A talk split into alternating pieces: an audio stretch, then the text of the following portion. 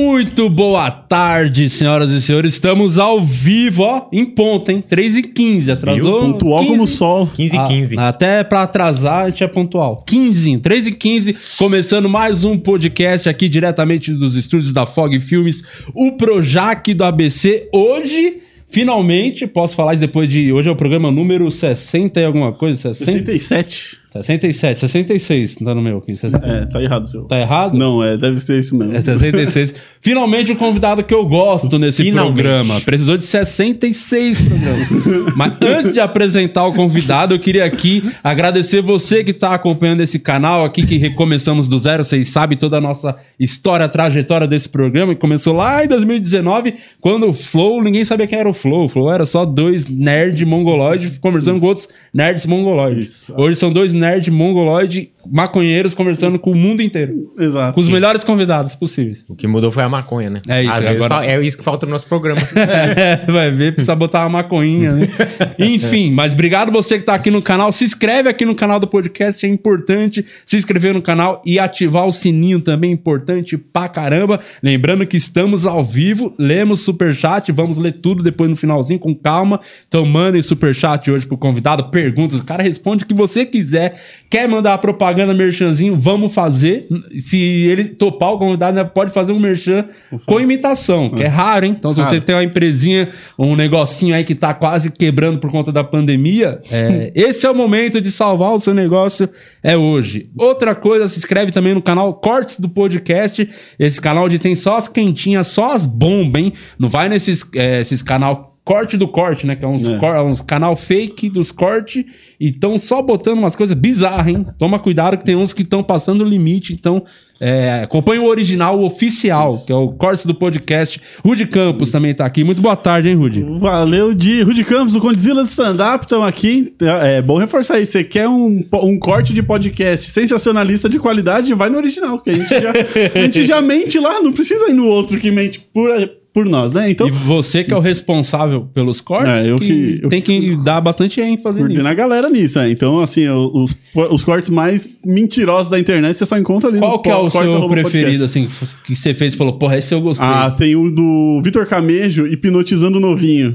Que ele faz o estagiário tirar a camisa, sentir calor. Achei que ia ser é um corte pra maiores de 18 anos. Esse, É, boa. Pesquisa lá no canal. E segue a gente no Instagram também, arroba podcast. Igual se escreve ali na plaquinha, P-O-D-I-H-H cast. Luciano Guima. Boa! Por falar em corte, hoje eu me cortei fazendo a barba, não interessa pra ninguém. Mas é, tamo aqui com um convidado muito especial e eu queria falar pra você também ouvir a gente no Spotify. Que a gente tava, ó, entrou nos, no- dentro do 120 e já Que saímos. aconteceu? E já saímos. Deu uma Entendeu? quedinha, né? Aquele quedinha. programa de terça não foi bom. Deu eu falo que hoje tem um convidado de- do nível desse programa, porque ontem o episódio foi decepcionante. Fracasso, fracasso. Foi ruim, as pessoas são Fracasso. legais, Que isso? corações bons, mas fracassos, que não Não. tem que voltar nesse podcast. Por Tudo que é isso- fracasso, estamos riscando. Esse aqui, o para maiores, tá assim, xizão. Olha a responsabilidade do nosso convidado, hein? É, pra salvar nosso podcast. Salvar a semana. A semana, Tem é. sempre o episódio que salva a semana e o dessa semana é o seu, curiosamente. Tá, Lá nessa- concorrendo, tá concorrendo com o Lula, só que salvou semana passada. E digo outra coisa, cada superchat, cada cinquentinha de superchat, o Woody vai tirar uma peça de roupa. ah, do Guima. Sim. Ah, Então manda. então, daqui a E pouco... dia 25, vale a pena lembrar, aproveitar que estamos ao vivo, antes de apresentar o convidado, é, lembrar que dia 25 tem o episódio especial do Oscar. Vamos fazer a cobertura do Boa. Oscar, da premiação. Luciano Guima vai pra Los Angeles, já deu tudo lá. certo, o passaporte, Estarei tudo lá. deu certo lá. Já, Graças de, a Deus. de Minas pra Los Angeles. Boa, vai ser top. Também, se não der certo, pizza te leva. Tá aqui fazendo nada. Dá um jeito. Pizza te trouxe aqui também, inclusive. Ah, ele é o Pizza? Ele é o pizza, o motorista. Você não É, de bar do braço dele? Eficiente. É? Não, não O ar-condicionado veio ligado. E por falar em pizza, o nosso diretor hoje, quem tá lá é o Will, né, Will? Como é que estamos aí no Superchat? A galera, eu vi que já tá querendo mandar propaganda. Vamos fazer, lembrando, tudo no final do programa, na parte final. Vamos ler tudo aí com o nosso convidado aqui, né, Will? Bora, galera já tá interagindo aqui, já mais, tem mais de 230 teles... espectadores, eu ia falar telespectadores, mas não é TV, né? É. E já tem galera dando grana aqui, hein? Já tem merchan aí pro final do Chama. programa. Boa, então vamos aqui apresentar o nosso convidado que faz parte de um dos maiores programas é, do rádio, do humor brasileiro da história, né? Eu acho que É, muita gente tem inveja, hein? Muitos comediantes gostariam de lá, não quero citar as pessoas, mas preferiu estar lá do que aqui. André Ele é- Marinho. irmão, André obrigado Marinho. por Você ter Eu agradeço, irmão. É o Murilo Moraes que deu de certo. palmas. Murilo Moraes que deu certo. É isso, rapaziada. Opa, já, já comecei bem. É, Rudy Guima, toda a produção aí de. Valeu por você ter vindo, Obrigado cara. pelo convite aí. Tava ao vivo no Pânico. Estamos às ordens. ao vivo no Pânico, com audiência, com, os pe- com pessoas que se importam com o que acontece lá. Agora veio aqui, onde ninguém dá a mínima. Né, Ah, é, o, o pânico é, um, é um, um teste a cada dia, né? Um dia após o outro, a dinâmica é muito imprevisível. É o, a- a- realmente, é, é literalmente isso. É uma caixinha de surpresas, não é bordão, não, mas. E essa talvez seja a, a receita para o sucesso e a longevidade do programa e tá perdurando Sim. tantas décadas sendo essa referência do humor. E para mim é um, é um privilégio, eu jamais levo isso como algo dado, eu, eu realmente valorizo muito e tenho muito apreço ali pela Cê- experiência que eu tô tendo. Acompanhava, que eu sou da época que o Pânico. Tinha pânico na TV, os mais jovens não, não- talvez já nem lembra que Rede TV, né, que é- foi o ápice do Sandálias mais da Humildade, época É, que foda. era um bagulho, quem era do Pânico era popstar no Brasil, né? Eu lembro do. Todo mundo via. Você lembra que eu tinha o CD do Pânico? Tinha muito antes Isso de ir é bem TV. antes da bem TV, antes, isso. tipo 94, assim. É que o rádio já era muito forte, né? Sim. Era tão forte que falaram, levaram pra TV e, o, e a TV, tipo, bombou no ponto que era o programa na rede TV Sim. que batia, às vezes batia fantástico os caralho, né? Era um bagulho. Sim. Não, foi. Vocês sabem muito bem, vocês acompanharam pô, o fenômeno que era. Era, era um programa cativo para reunir os amigos ali domingo à noite, pedir uma pizza, ficar vendo as gostosas lá. e, porra, sensacional. Isso bem surreal até, essa, como a história acabou se dando. E eu é, estando lá agora com. Enfim, do núcleo original, remanescentes, obviamente, o Emílio e o Zuckerman, e são. Eu gosto de me referir a eles como as cabeças brancas do, do programa. E, cara, o pessoal se zoa muito ali, mas o time tá cada vez mais entrosado e, e rendendo. Essa renovação da bancada já tem um tempo, já faz uns dois anos que vocês estão juntos. ali? Exatamente. Em agosto desse ano vai, vai completar dois anos, desde o meu início lá. Como você foi parar? Eu lembro que você, você era do Mor- Morning Show, você chegou, fez umas pontas lá, nem era do programa. Não, Chegou... não foi nem ponta, eu fui na condição de entrevistado mesmo. Foi o, o, o vídeo que mudou a minha vida, a minha vida nunca mais foi a mesma, foi quando eu encenei o Bolsonaro convalescendo no Alberto Einstein. E, eu, e Donald Trump, Donald Trump, calem, calem, Donald Trump. Hi, JB, can you hear me? Aquela coisa. E, é, cara, aquele vídeo logo bateu na veia, viralizou. E eu entrei no. Eu, eu sou do Rio, sou carioca, nunca tive a pretensão, assim. Eu, eu não sabia onde é que aquilo poderia desaguar, qual seria a consequência daquilo. Lógico que você se dedica a qualquer projeto com é, ambições e pelo menos projetos para chegar adiante. Mas foi muito súbito, cara. Foi o resultado foi muito melhor que eu esperava, foi realmente rápido.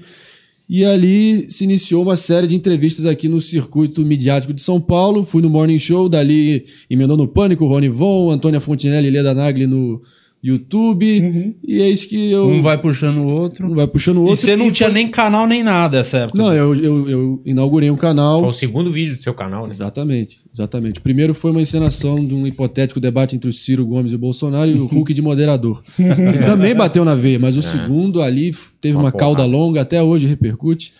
E foi o, o- o- como eu gosto de dizer, o primeiro dia do resto da minha vida. Sim. E, e- e antes disso, você. Além da, da, do lance da imitação, você já tinha alguma inclinação pra comédia, de, algum, de alguma maneira? Você pen- Porque sua formação não tem nada, Nada a ver, nada né? a ver, cara. Eu nunca tive essa pretensão, nunca me enxerguei como tal. Eu sei que a resposta é meio vaselina, é meio Dória, né? Que fala assim, eu, eu não sou político, eu estou na política. Então eu não sou humorista, mas eu tô meio que tô no humor, por força da gravidade, assim. Acho que as imitações realmente têm um... Logicamente tem um- uma essência humorística, maluco? có- é, cômica e, porra, sempre, desde muito moleque, foi o que me sabe, fez quebrar gelo com as pessoas. É um dom raro, bem ou mal, acho que ninguém aqui consegue botar em mais de duas mãos os imitadores que vocês conhecem. E, cara, é, uma, é um. A busca incessante do ser humano pela questão da identidade, autoconhecimento, acho que gera esse fascínio pelo dom da imitação e eu, sou um privilegiado de tê-lo. Esse- esses vídeos em si, você, você roteiriza ou você vai no flow? Você começa a gravar e fala, deixa eu ver pra onde que eu vou parar.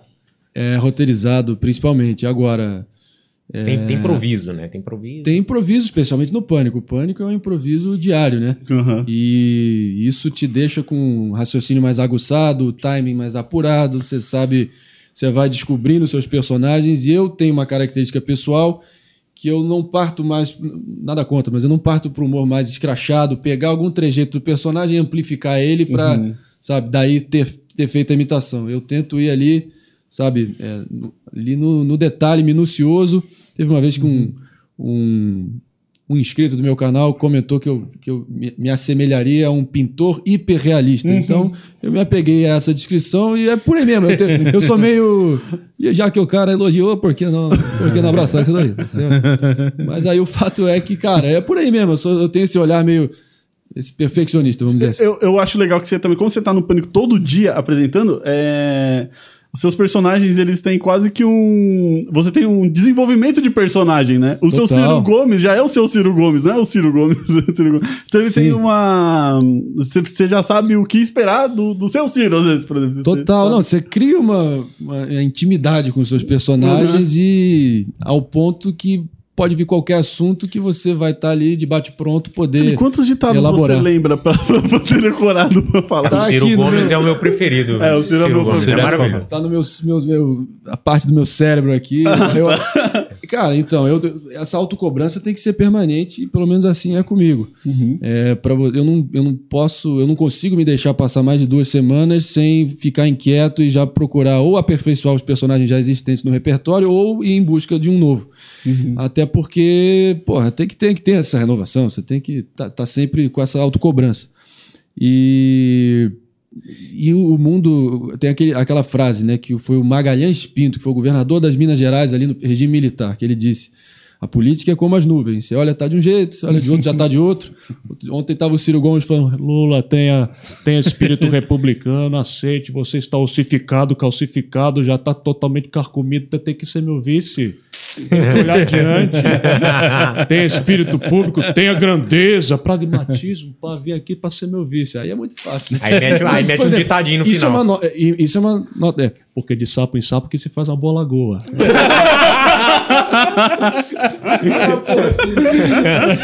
ontem eu lancei, ontem eu lancei no, no- no Pânico foi é, galinha que acompanha pato morre afogado. Cara, e de fato, maneira que vocês vocês curtem o Ciro, porque também é, sem dúvida, o meu personagem que eu, que eu mais me dediquei para construir. Tem aquilo também nas imitações, né? Tem do- basicamente dois caminhos que você pode chegar. Ou tem aquele momento eureka, que você é quase possuído, entra por osmose, e dali você já sai falando do nada. E o segundo é quando você tem uma referência prévia, e, e aí já é também meio caminho andado. Tem outro que é um processo mais maçante de você querer ter que ficar ali. Sabe? Qual foi esse personagem pra O você? Ciro, o Ciro, foi esse Eu cara. vi toda a santa sabatina dele na pré-campanha de 2018. Caralho, hein? Que E treta. o preço do Chile não, o preço do trigo, a demanda agregada. Aí o caralho vai tomar o remédio Jucá, filho da puta. aí vai concatenando tudo e acha ali a essência do personagem. É por aí. E tem, e tem o lance também do como tá tudo muito politizado, né?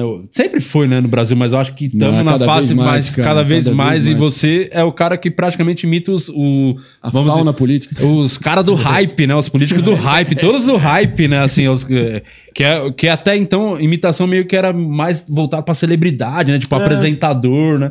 Tanto que até os próprios personagens, era tipo o Gugu, era o Faustão Silva, que. Né? E, e você chegou a imitar todo, todo. Deve imitar todo mundo, porque o cara que imita o Ciro Gomes, não, porra, mas é o Silvio Santos que vai ser difícil, Mas o né? Silvio, lógico, eu faço o Silvio. Outro dia eu fiz um Silvio mais, com uma voz mais, sei lá, aguda, tipo, ah, mas, você, mas você sabe por que isso aqui? Aí o Morgado só falou, caralho, é o Silvio Anão. Ele pegou essa porra, né? Ah, mas você vai com o carninho do baú hoje, mas hoje. Pior que dá pra É o- imaginar, é o imaginar o, Silvio. gigante Léo mesmo. É, o Silvio, é meio gigante Léo. É o Abravanão, né? Veio bem. Veio bem, veio bem. Mas é isso, galera. Aí, porra, eu, obviamente, acho que as imitações que mais têm destaque no meu repertório, de fato, são da política, mas eu também tenho essa autocobrança para talvez expandir em outras frentes, outros mundos. É, não, é que, uma- não que eu não tenha, mas o que mais me destaca É uma a curiosidade minha, é que tamo, infelizmente tá rolando tudo isso, você ah, pô, fazendo sucesso da hora, só que tá rolando a pandemia, que é uma parada Foda. que você não, não pode levar pra palco, né? Que eu não sei se é uma pretensão sua, você já chegou a fazer alguma coisa de fazer Nunca show, fiz, teatro. Cara. Inclusive, quando eu, é porque eu, eu tava, assim, focado única e exclusivamente em 2020, que basicamente foi o ano da pandemia, né, cara? Pra concluir meu curso de Direito, tirar esse piano das minhas costas e aí sim, pista livre pra me dedicar à carreira artística, que é o meu foco Mas isso de terminar o bagulho E- da, da- do curso é, é meio que da.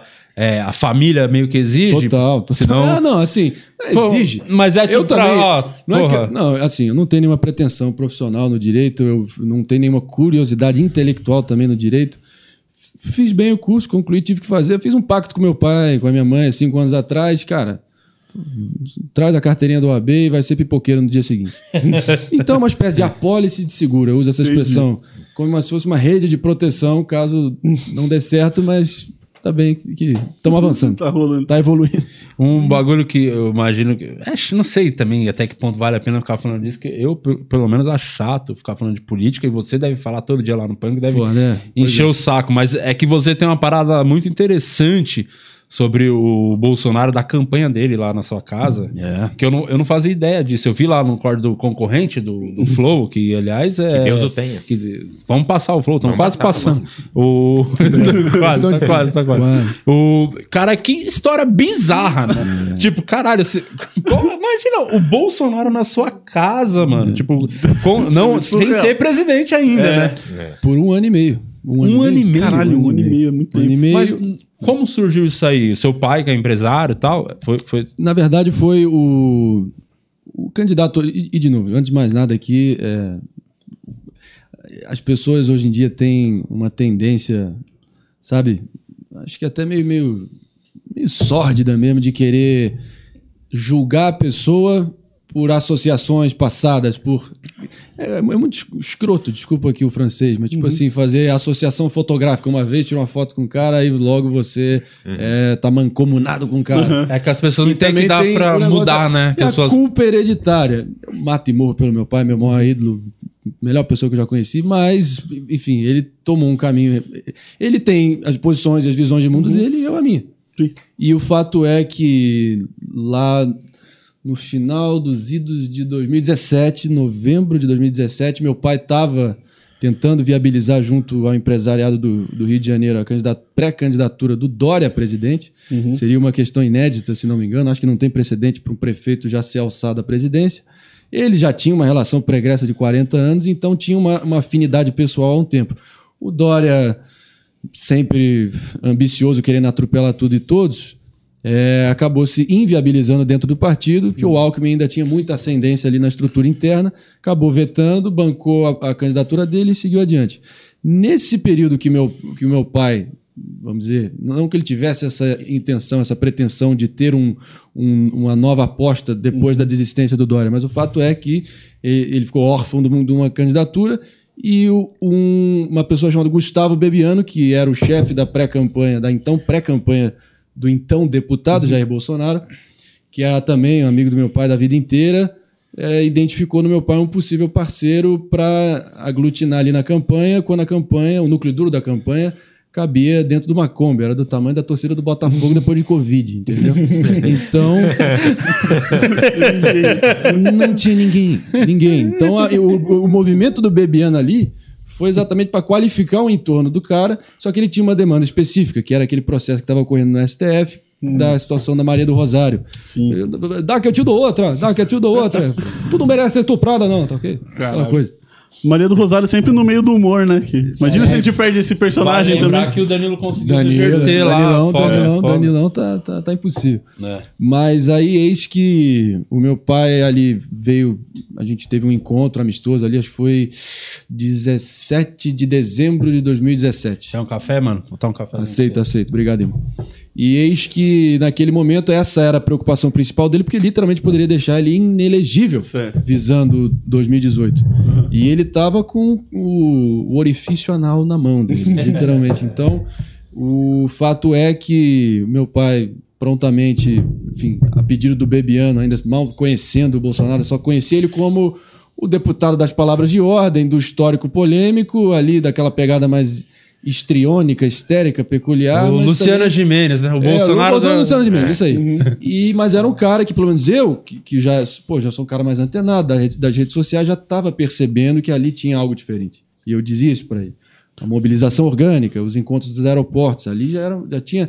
Era uma pré-candidatura carregada de ineditismos e de sinais que eram bom presságio porque estava na que frente dele. Podia dar jogo. Podia dar jogo e, e não é que. e acabou Deu, né? Mais, pela, mais pela, pelo ambiente do que por ele, pessoa física, se diria. É, Assim, mais por, por sentir essa movimentação do que. É lógico que ele tem mérito, se tem, tem alguma qualidade que ele possa ter, e eu sou testemunho ocular dele, é que ele tem um, um um sexto sentido apurado, diferenciado. Ele tem um instinto político. Ele sabe é aquele sabe cara. jogar o jogo, Eu né? costumo dizer o seguinte: Bolsonaro é aquele cara que, enfim. Nada como um dia após o outro, o futuro a Deus pertence. E tudo pode mudar, como eu tinha dito em relação às nuvens. Mas é aquele cara que sempre que tá com pão com manteiga, vai tacar o pão, vai cair de cabeça para cima. Entendeu? Um cara com cu, Famoso é um cu virado pra lua. Então ele tem esse lado meio predestinado e presidência realmente é destino. Eu, eu, com- com- eu acho que eu, eu, eu tenho esse lado meio, sabe, meio, meio espiritual quando eu enxergo isso, ainda mais tendo tido uma, uma relação tão intensa é, com tons surreais, contornos surreais, dentro da minha casa ver uma campanha. A, cam- a campanha mais improvável de todos os tempos nascer dentro da minha própria sala. É isso isso que é eu, muito é uma curiosidade Isso é que eu surreal. tenho. Ah, Bom, aí, aí como, é que Tá. essa, como é que o entendimento se deu? Prestou-se uma assessoria jurídica ali mais qualificada para tentar neutralizar a situação dele Uhum. no STF. Acho que o processo acabou sendo protelado, foi sendo adiado.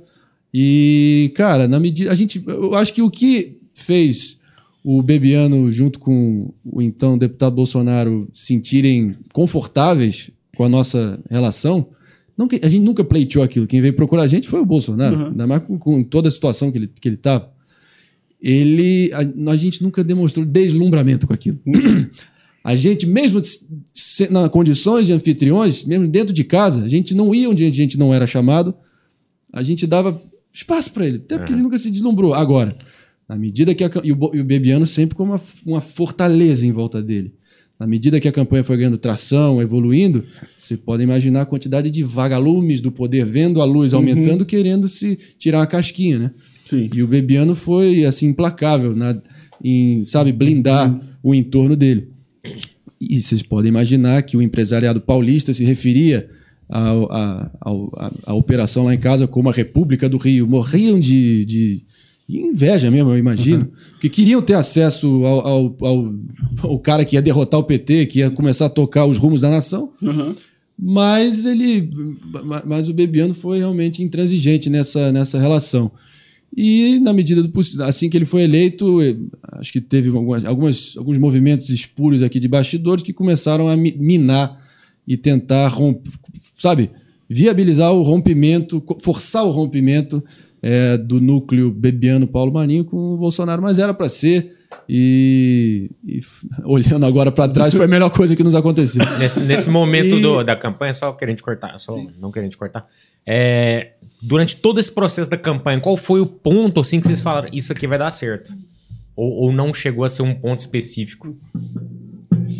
Cara, é, houve alguns momentos que foram emblemáticos ali da, da trajetória. Acho que o primeiro que, que foi que a gente começou a ter é, mais confiança no taco do candidato Bolsonaro foi quando ele chegou na nossa casa, entrou na sala ali nos preparativos, uma hora antes da ida para Sabatina na Globo News. Ele, ele pediu para o Alckmin ir na quarta-feira, que ele estava escalado para quarta-feira, e trocou com o Alckmin para ser na quinta, se não me engano. E, cara, vocês imaginam, vocês- não sei se vocês lembram, mas estava, porra, um- um- era um- uma experiência ali, um momento ali rodeado de expectativa absurda. E, e ele chegou lá, sacou a, a pistola, meteu na mesa. Vai ter pelotão de fuzilamento ou não vai? Quero ver se vocês me prepararem aí, tá ok? E aí, porra, caralho, olhando pra aquela cena, eu é, Bebiano, Paulo Marinho, acho que o Julian Lemos, que foi deputado federal pela Paraíba hoje em dia, tava. E, cara, ele realmente foi muito bem naquele dia, ao ponto que ele deu aquela entortada na Miriam Leitão, que ficou psicografando o editorial do Roberto Marinho, a notinha de repúdio ali ao vivo, e ele meio que tipo de. De tipo, putão, assim. eu- Tipo, deu muito certo o plano de ação dele. Sendo que, tipo assim, a gente tentava introjetar alguma estratégia na cabeça dele e não rolava, cara. Ele já, sabe, ele, ele déficit de atenção, já focava em outra coisa, ficava se apegando a uma estratégia própria dele, sempre com essa preocupação. Ele vive, no, enfim.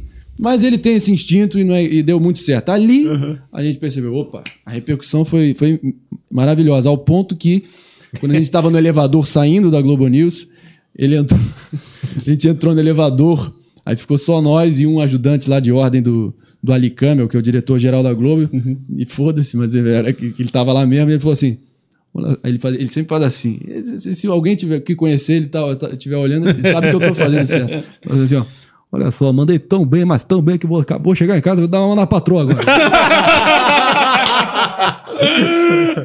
Fora, cara, mas assim, olhando assim, se a gente tentar demarcar aqui tudo que aconteceu depois dele, dele ser eleito, porque no momento, no dia que ele foi eleito, o semblante dele já mudou automaticamente, tava nítido aquilo. Então É ele poder, nunca mais foi né? o mesmo, nunca mais foi o mesmo. Mal que ele no dia da comemoração, ele mal comemorou, foi uma comemoração tímida de tipo, caralho, da, consciência começando a ser consolidada na cabeça dele de que agora é minha vez, chegou a hora e Aham. e, e é isso. Bom, mas é, olhando única e exclusivamente como uma experiência em si, lógico que foi um privilégio para mim poder ter tido essa experiência. O cara que foi, virou presidente, tava na exato, dentro da minha própria sala, mas agora o que vem depois é a maior, uma grandíssima decepção, especialmente porque ele expressamente traiu as maiores bandeiras da, da campanha dele. Então, por exemplo, o candidato Jair Bolsonaro que eu conheci na minha casa é irreconhecível em absolutamente todos os sentidos com o presidente que está atuando. Talvez o candidato era em si uma mutação do verdadeiro Jair Bolsonaro. Dê poder ao homem, verás quem és. Né? Então, pode ser que o poder de fato só desnudou, desvelou, revelou de uma vez por todas o verdadeiro Jair Bolsonaro desde o início, que fez uma mutação pontual, conveniente na campanha para poder ampliar o apelo eleitoral dele, conquistando os liberais, conquistando ali os antipetistas, os lavajatistas e fazendo a coalizão vencedora. Agora, é, ele, enfim, eu não, não- eu também acho que, assim, eu não quero parecer que, é, apesar dos pesares, apesar de, toda essa carga pessoal que eu acabei de dizer aqui, eu não quero, longe de mim, querer o pior para o Brasil. Essa não é a minha agenda. É, ontem mesmo no Pânico, a gente. Acho que eu e o Samidana, hoje em dia, a gente está seguindo uma, uma linha mais independente, mais, mais crítica, que agora eu adotei para minha linha que idolatria política cega, incondicional, reverenciando um político. É das coisas mais degradantes para o ser humano possível. Então, cara, eu não. Eu, a gente tem. Eu aderi meio que uma linha do, do próprio Danilo Gentili, que é político, é empregado. Nós somos os patrões, eles merecem nossa cobrança e fiscalização Sim. irrestrita e total. Então não tem essa. Uhum. Agora, ontem, por exemplo, teve a concessão de 22 aeroportos. Bom movimento, desestatização, por que não? Vai ter um palmo lá, o Tarcísio, o deus do asfalto lá tocando a agenda dele. Eu- eu- eu- então, minha consciência nunca teve tão limpa e eu nunca tive tanta, sabe, confiança no, meu, no rumo que eu estou seguindo, expondo e, e de, e, de novo, contando as verdades inconvenientes na Jovem Pan. Isso vem a um preço pessoal, porque isso traz, eu atrai uma carga negativa de ódio dessa minoria barulhenta mobilizada, mas também cria uma coraça, uma carcaça, e eu nunca tive tanta certeza de propósito como hoje em dia. Bom, animal. E vocês, é, a, a relação de vocês com o Bolsonaro si acabou junto com a campanha? Vocês não nem chegam. A última vez que eu vi ele foi no dia 30 de outubro de 2018. Aham. que foi efetivamente dois dias depois do segundo turno. Foi a primeira reunião de composição ministerial lá em casa. É, e foi isso. Ele ainda estava com, a- com um enfermeiro do lado dele, sem poder arredar o pé, muito fragilizado ainda lá desde a, com as sequelas da facada. E Isso eu lembro, um- cara, Onix, Lorenzoni e Paulo Guedes ali se degladiando ali para definir o organograma do governo, né, a estrutura ali, 15 ministérios era a promessa de campanha, eles tentaram se, se, a- se ater a isso, Uhum. mas eu lembro, aí o Paulo Guedes querendo abocanhar, acabou sendo super-ministro, eu, eu vi essa cena, foi é um momento histórico. Ele abocanhando indústria e comércio, previdência, trabalho, fazenda, planejamento, botando tudo e virando... O banco imobiliário, né? Banco o Paulo Guedes- imobiliário, Paulo Guedes. Eu vi aquilo, eu vi aquilo.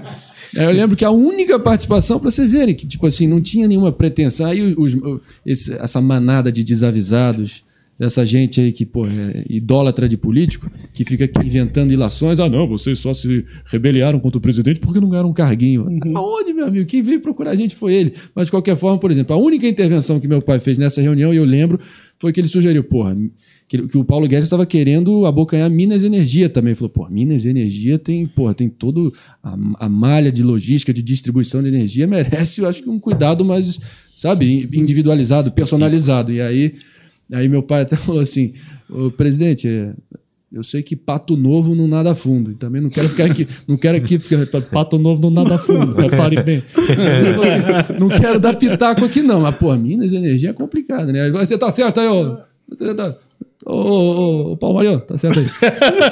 E, cara, ele dormiu no meio da reunião. Ah, que maravilhoso. Que maravilhoso. Mas também ele tava fragilizado, aí tem que dar um desconto. Eu acho que ele- Mas, tipo ele- assim, Paulo Guedes e Onix indo na jugular um do outro e ele só. Cara, ele é literalmente Dormindo, o Leslie Nielsen. Aquela cena da máscara. Tá mais pro claramente, Biden, né? acho que quando se tivesse um filme de toda essa pandemia e o Leslie Nielsen tivesse, tivesse vivo, tinha que ser ele interpretando o Bolsonaro. Porque a cena dele tentando botar a máscara cara, é muito corra que a polícia vem aí, tá ligado? Total, total, total.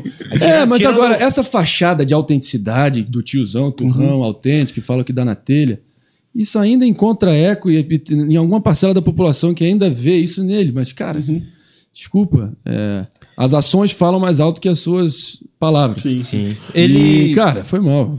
O que, que- que ele tá fazendo é literalmente de uma omissão Ué, criminosa, de, Não, deliberada. de desumano quase em vários momentos. Porra, desumano pra enfim, caralho. Pra, pra também não ficar remoendo muito esse- esse passo- essa, essa época, pessoal, eu só queria dizer o seguinte: tô pagando minha penitência por ter me envolvido. eu- Assim, eu, eu acho que tenho certeza que falo pro meu pai nesse sentido, de a gente ter se envolvido tão proximamente, um, um, sabe, intimamente com aquele projeto naquele momento. Intimamente não, vou até, vou até é, retratar essa, essa, essa palavra aqui. Porque, de fato, cara, eu e meu pai nunca fizemos parte do núcleo íntimo dele. você disse Foi pessoal. uma relação transacional. Foi uma relação que, desde o princípio, o Bebiano sempre disse. Tem começo, meio e fim. Era meio que o Nunca QG houve uma dele, pretensão. né? Foi um- Vocês cederam o foi espaço QG, foi o QG, ele- Foi o QG. Foi o QG. O- mas a- uma do dia pra curiosidade- noite eram 30 segundos de televisão no, no primeiro turno para um programa de 35 minutos. Ou seja, Aham. saiu de uma equipe que era lá da Paraíba no início do primeiro turno, de, sei lá, um, um nerd num Mac lá sozinho com três assessores para fazer Brasil acima de tudo, Deus acima de todos. Pum, acabou. Aham. Pra, porra, um programa 35 minutos falando de Ah, fome, treta. Venezuela, foro de São Paulo tentando satanizar o PT, antagonizar o PT. E, cara, aí foram 65 pessoas trabalhando dia e noite, diuturnamente, que a gente abriu nossa academia, espaçou todos os aparelhos, que tinha um anexo lá na nossa casa, no Rio de Janeiro, e aí, cara, imagina só, cara, eu chegava da faculdade e tava lá na campanha presencial dentro de casa. Tira- eu vivi. Agora, o que, que eu extraio de positivo? Porque eu, eu me. Eu me a duras penas eu impus essa mentalidade pra mim e tem me servido maravilhosamente bem. Tentar enxergar o copo meio cheio, tentar E extrair o positivo. que ajudou muito na imitação também, conviver Ah, pra com. caralho, pra caralho, o pra cara caralho. na sua- O Bolsonaro ele faz muito assim, ó. Ele não para com a cara, ele fica cagando toda a cara. assim. Então eu percebi isso. Eu percebi que ele tem um dedo, um dedo.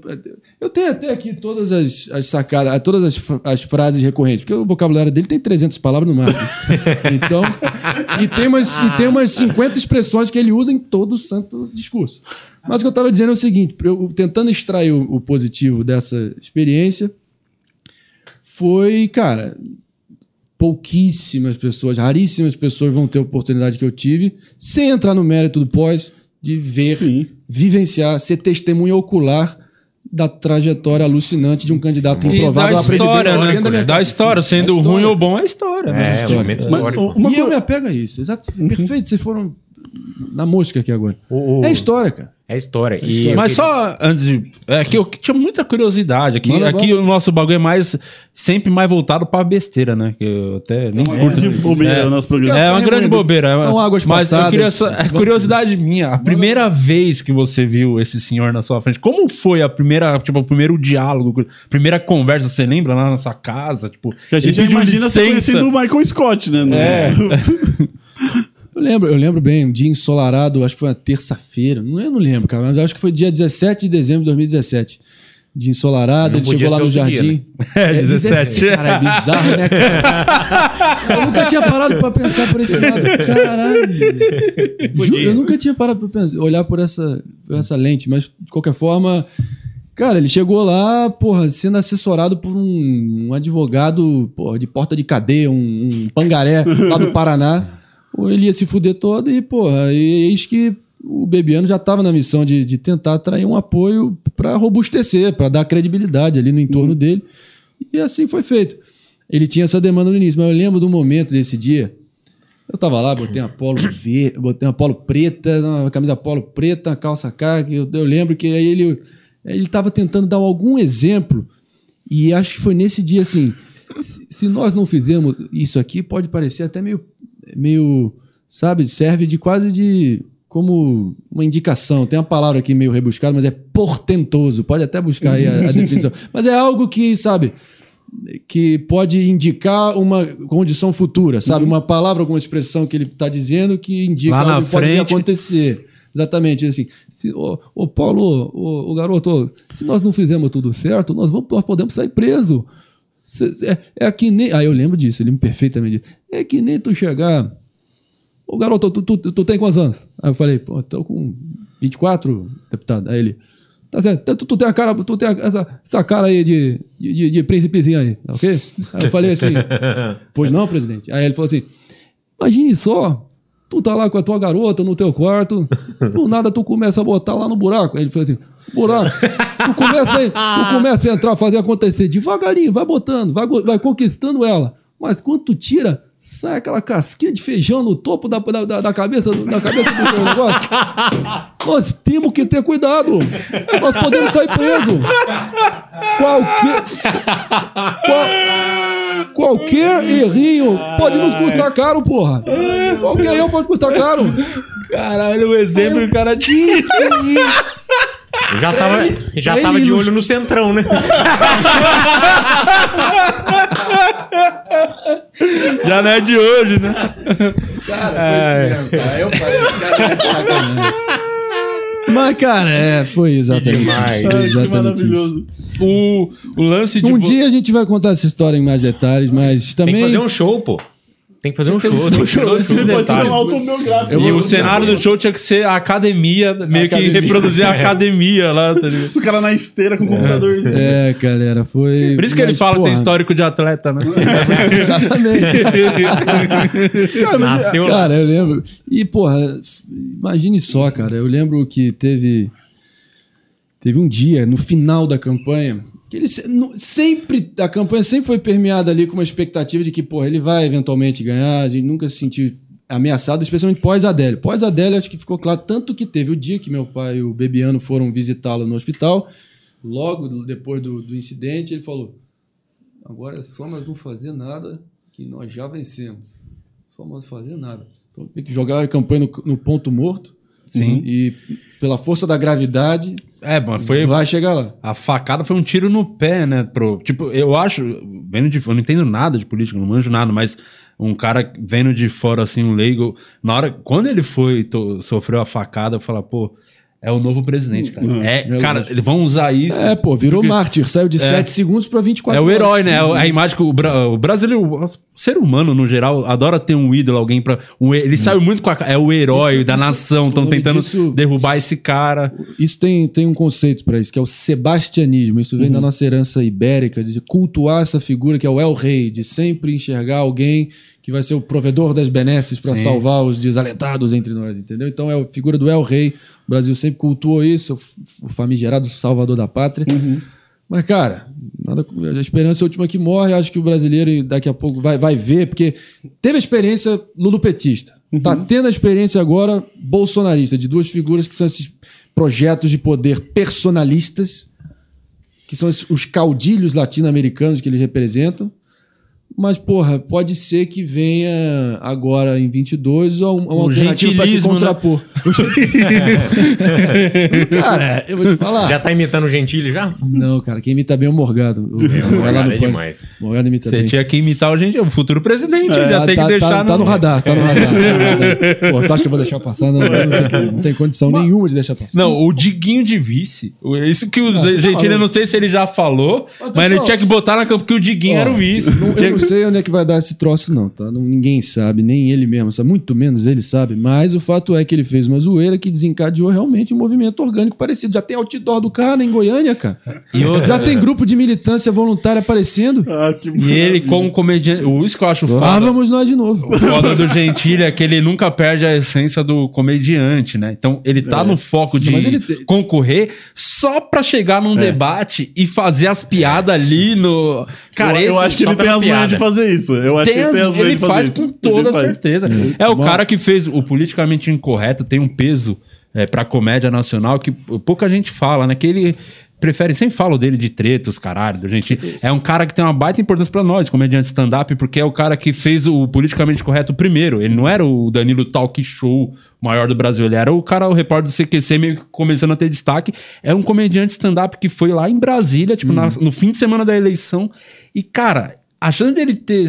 Mano, processado, óbvio, mas poderiam ter matado esse cara. Tomado ligado? um tiro o que lá ele fácil. fez de piada com os caras ao vivo, né? Foi- Eu lembro que uma transmissão na UOL, ele lá no teatro lotou três sessões lá em Brasília e fazendo piada com todo mundo naquele momento, assim.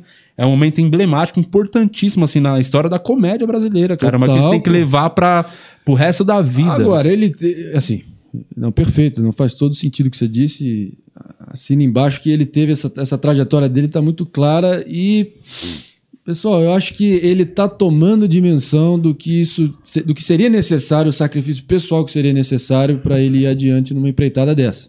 Eu acho que ele tá começando É, a, ele- a perceber que já tá iniciando ali a transição da zoeira pura para algo com contornos sérios.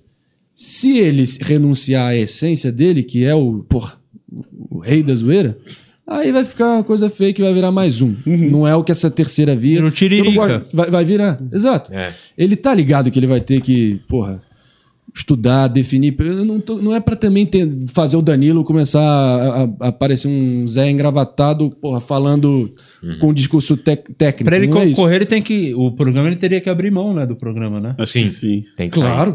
Mas Não, é um bagulho muito fácil. O Silvio Santos ia dar o Silvio Santos Nossa, adora. é, o é. Silvio Santos fala, mano, vai lá, concorre lá, daqui a pouco a gente volta aqui com o programa. Vai lá, É, tira eu, ia também acho que, eu também acho que ele não, ele não teria problema nesse sentido. Apesar de que o Danilo, acho que só se mantém no SBT. Porque o SBT tá numa linha mais governista hoje em dia, né? Então, porra, acho que o Danilo só se mantém lá porque é um, é um sucesso incontestável em termos de audiência no, no horário dele e a longevidade do programa dele, que segue lá firme e forte. Dos talk shows que apareceram na última década, é o, é o único que, que permanece, né? Sim. Então.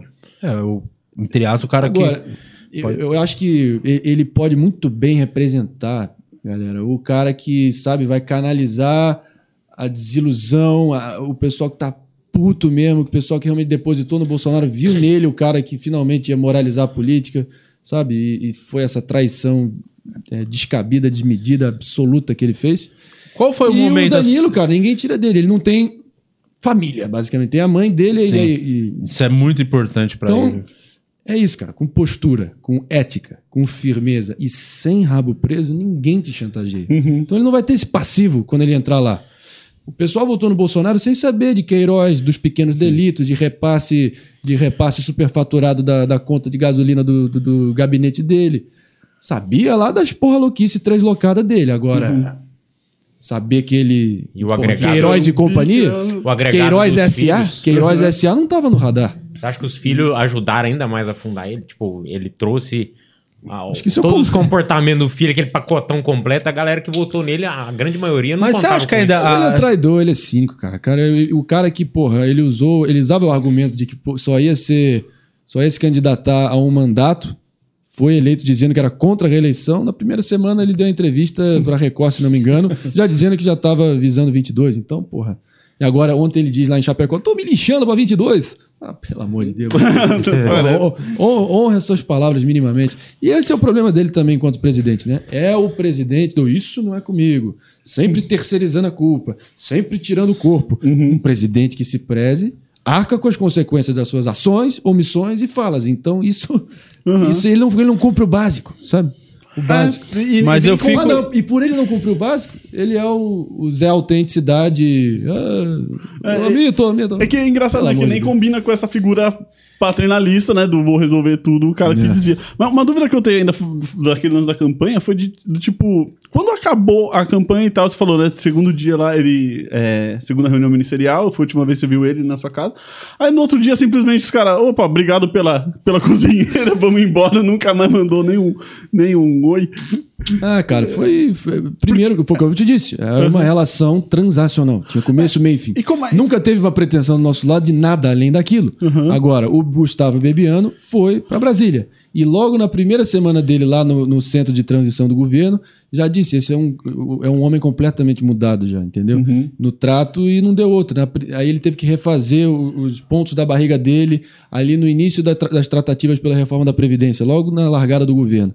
E ele ali foi vítima de uma macumba psicológica do Carlos Bolsonaro, que nunca, nunca, nunca, nunca aceitou o protagonismo que nós tivemos na campanha. Ele até hoje ele é convencido da ideia que não teve marqueteiro na campanha. Você tá brincando, né, meu amigo? Porra. É, não, Ele- ele acha que ele e o do Twitter é, tavam, que- é, 60 pessoas trabalhando por 30 dias na minha casa pra o quê? Pra jogar bacará, porra? Pra jogar cartas? porra? É, não, E o- ninguém e o tava ali fazendo o quê? é- Pra ver o jogo do Palmeiras que nem ele via? É um cara que virou presidente que claramente ele mesmo, né, fala, caralho, onde eu vim parar? Porque o fato, quando o cara toma a facada e a primeira coisa que ele fala, ó, não vamos fazer mais nada, porque ele sabe que se ele vai pra um debate, ele pode botar tudo por água abaixo, falar uma bosta E, cara, cagar tudo. Em né? 2022, o auxílio tá minguando, a reprovação dele tá aumentando. Não vai ter o fator Adélio dessa vez. E ele tá. O apoio dele tá erodindo muito nas classes médias, classe média, classe média alta, centros urbanos, e ele tá tentando achar uma nova base ali, classe média baixa, apelando para esses. Porque é um governo péssimo, ruim demais em termos de entrega concreta. Qual foi a grande entrega do governo dele? A grande entrega, assim, de legado reformista, olhando adiante. Não tem. Ele ainda sustenta uma parcela ferrenha, sólida da população, pelo menos 20 a 30%, vamos dizer assim, porque ainda no consciente coletivo dessas pessoas, ele ainda representa certos símbolos, bandeiras, hinos, e, e ele dá a elas um senso de propósito transcendente que elas podem se dedicar, entendeu? Sim. E é Então ele meio que ele, ele só representa isso, entendeu? Deus, pátria, família, Brasil. tal. E, enfim, é o que é. E. E onde mas que- esse- gastar metade do podcast falando desse. desse Não, pior, aí. pra ficar melhor, então. Ou, ou bem pior, vamos falar do Lula. Aí já que tá nesse. Onde- olha Não, como são ferrados, porque É, o, cara, Lu- é, o- é o que eu tenho dito. tem, o. Lula O Lula que foi a primeira imitação que o André fez. É verdade. Lá em dia 28 de outubro de 2002. Dia 13. Tinha que ser 13 também. 13 de, 13 de 2003, não. E foi isso mesmo, foi isso mesmo. Oito anos de idade, aprendi a imitar o Lula. Oito anos de idade o cara imitava o É, Lula. saí imitando igualzinho. Meus pais falam, que porra é esta? Caralho. Mas teve um momento meio de. Eureka, né? Que porra é essa? Aí dali eu tomei gosto pelo centro, ser o centro das atenções com aquela porra. E você E aí, sempre foi um cara envolvido em política, para sempre gostou do Ah, sempre me assunto. amarrei, sempre me amarrei. Acompanhar, porra. Apuração de, de eleição pra mim é que nem final de Copa. É Desde mesmo? muito moleque, eu ficava um caderninho fascinado ali, anotando tudo, acompanhando cada. é, E você é apuração. o cara que imita aqueles malucos que, tipo, sabe que nunca vai ser presidente, mas sempre aparece por ali, que, tipo, os Levi Fidelix da vida, né? Mas eu Aparelho, acho, escritor, não reproduz. Esses são os mais divertidos, né? De imitar, na verdade. Glória a Deus, glória a Deus. Tá repreendido, pode ir pá, tá repreendido nome do Senhor Jesus. Tá tudo aqui é mancomunado com o Rockefeller querendo vender nossas bananas a preço, a preço de banana lá pros muçulmanos. Tá tudo, tá tudo aí, é, é tudo filho de Jorge Soros aí. Maravilhoso. Da Silva. Glória, glória a Deus. Ciro Gomes, o que, que é ursal? É, meu estimado cabo, eu não sei o que, que você tá falando. Ô, Ma- André, tem um momento aqui do programa que é o podfone, que um brother do convidado manda uma mensagem pedindo pro convidado falar alguma coisa aí. Temos um, um hoje aí, não tem, Will? Tem um quente aqui, posso soltar? Quem que é? que isso? Momento memorável. Jair Ixi, Messias. Ô, louco. Pode soltar mesmo? solta. Manda. Só, queria fazer uma pergunta aí pro, pro prezado André Marinho aí, tá ok? Perguntar pra ele aí, que história é essa aí que o pessoal tá te chamando de mendigato? Você é milionário, porra! Por que estão te chamando de mendigato? Fala aí pra nós aí, conta isso aí pra mim. Obrigado pelo empregado aí, tá ok?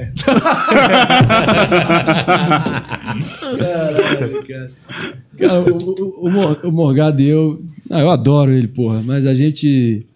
A gente se bica, pelo menos ali pra render o, o programa. A gente tá fazendo um, um contraponto, uma trocação franca e amistosa, um sparring. Ele ainda, ele ainda é Bolsonaro, ele ainda acredita, né? O Morgado. Ele tá tentando dizer, hoje dia, ele tentou dizer assim: ah, não, mas ele tem que ver a questão do filho. Eu falo, "Não." Aí eu falo, ele, o Alba é, é o Timão e Pumba do Pânico. É, o Timão... é a dupla Timão, a chapa Timão e Pumba, porque o Emílio tá falando que eu sou o dono da chapa tênis. Sa- Chapa, tênis 22. Como se eu fosse o grande. O grande. ar- O grande por um Brasil de borda infinita. e que eu, eu tô sendo o arquiteto de bastidores, o o cara que tá ali, o Grandmaster, movendo as peças do tabuleiro para chegar à terceira via ideal. E Isso é, obviamente é exagerado, mas, porra, de fato eu, eu, eu tô, na medida do possível, eu tô ali envolvido aí, querendo realmente achar, cara. Eu duvido que não tenha mais de 50% do Brasil, pesquisas indicam isso, que estão buscando uma, uma terceira via para evitar esse binarismo besta e que representa o passado, cara. galera. Então, mas voltando à pergunta dele, é, caralho, mendigar, até ser foda. É porque, cara, até trocação franca, cara. Eu boto na conta dele, o Zé Baleia, ele manda pra mim, o Pulou do Cavalo. Hoje ele fez uma. Hoje a gente acabou de ter um, um momento maravilhoso lá no final do programa. Que eu não sei se vocês estão ligados num cara chamado Pablo Spayer, que é o Tourinho de Ouro. Que ele vai, vai, Tourinho! Aquela porra. Não. Cara, basicamente um, um cara do mercado financeiro aí, meio um, uma figuraça que, sabe, meio carismático, fala de uma forma meio é, envolvente. Começou a ter é, é, repercussão, especialmente ali Faria Lima e adjacências. E eis que ele, sei lá, ele criou um personagem, o Tourinho de Ouro, porque um bull market é um mercado em ascendência, um mercado positivo. Aí o touro é símbolo de prosperidade e de avanço econômico. Aí Ele falou, vai, Tourinho, aquela coisa.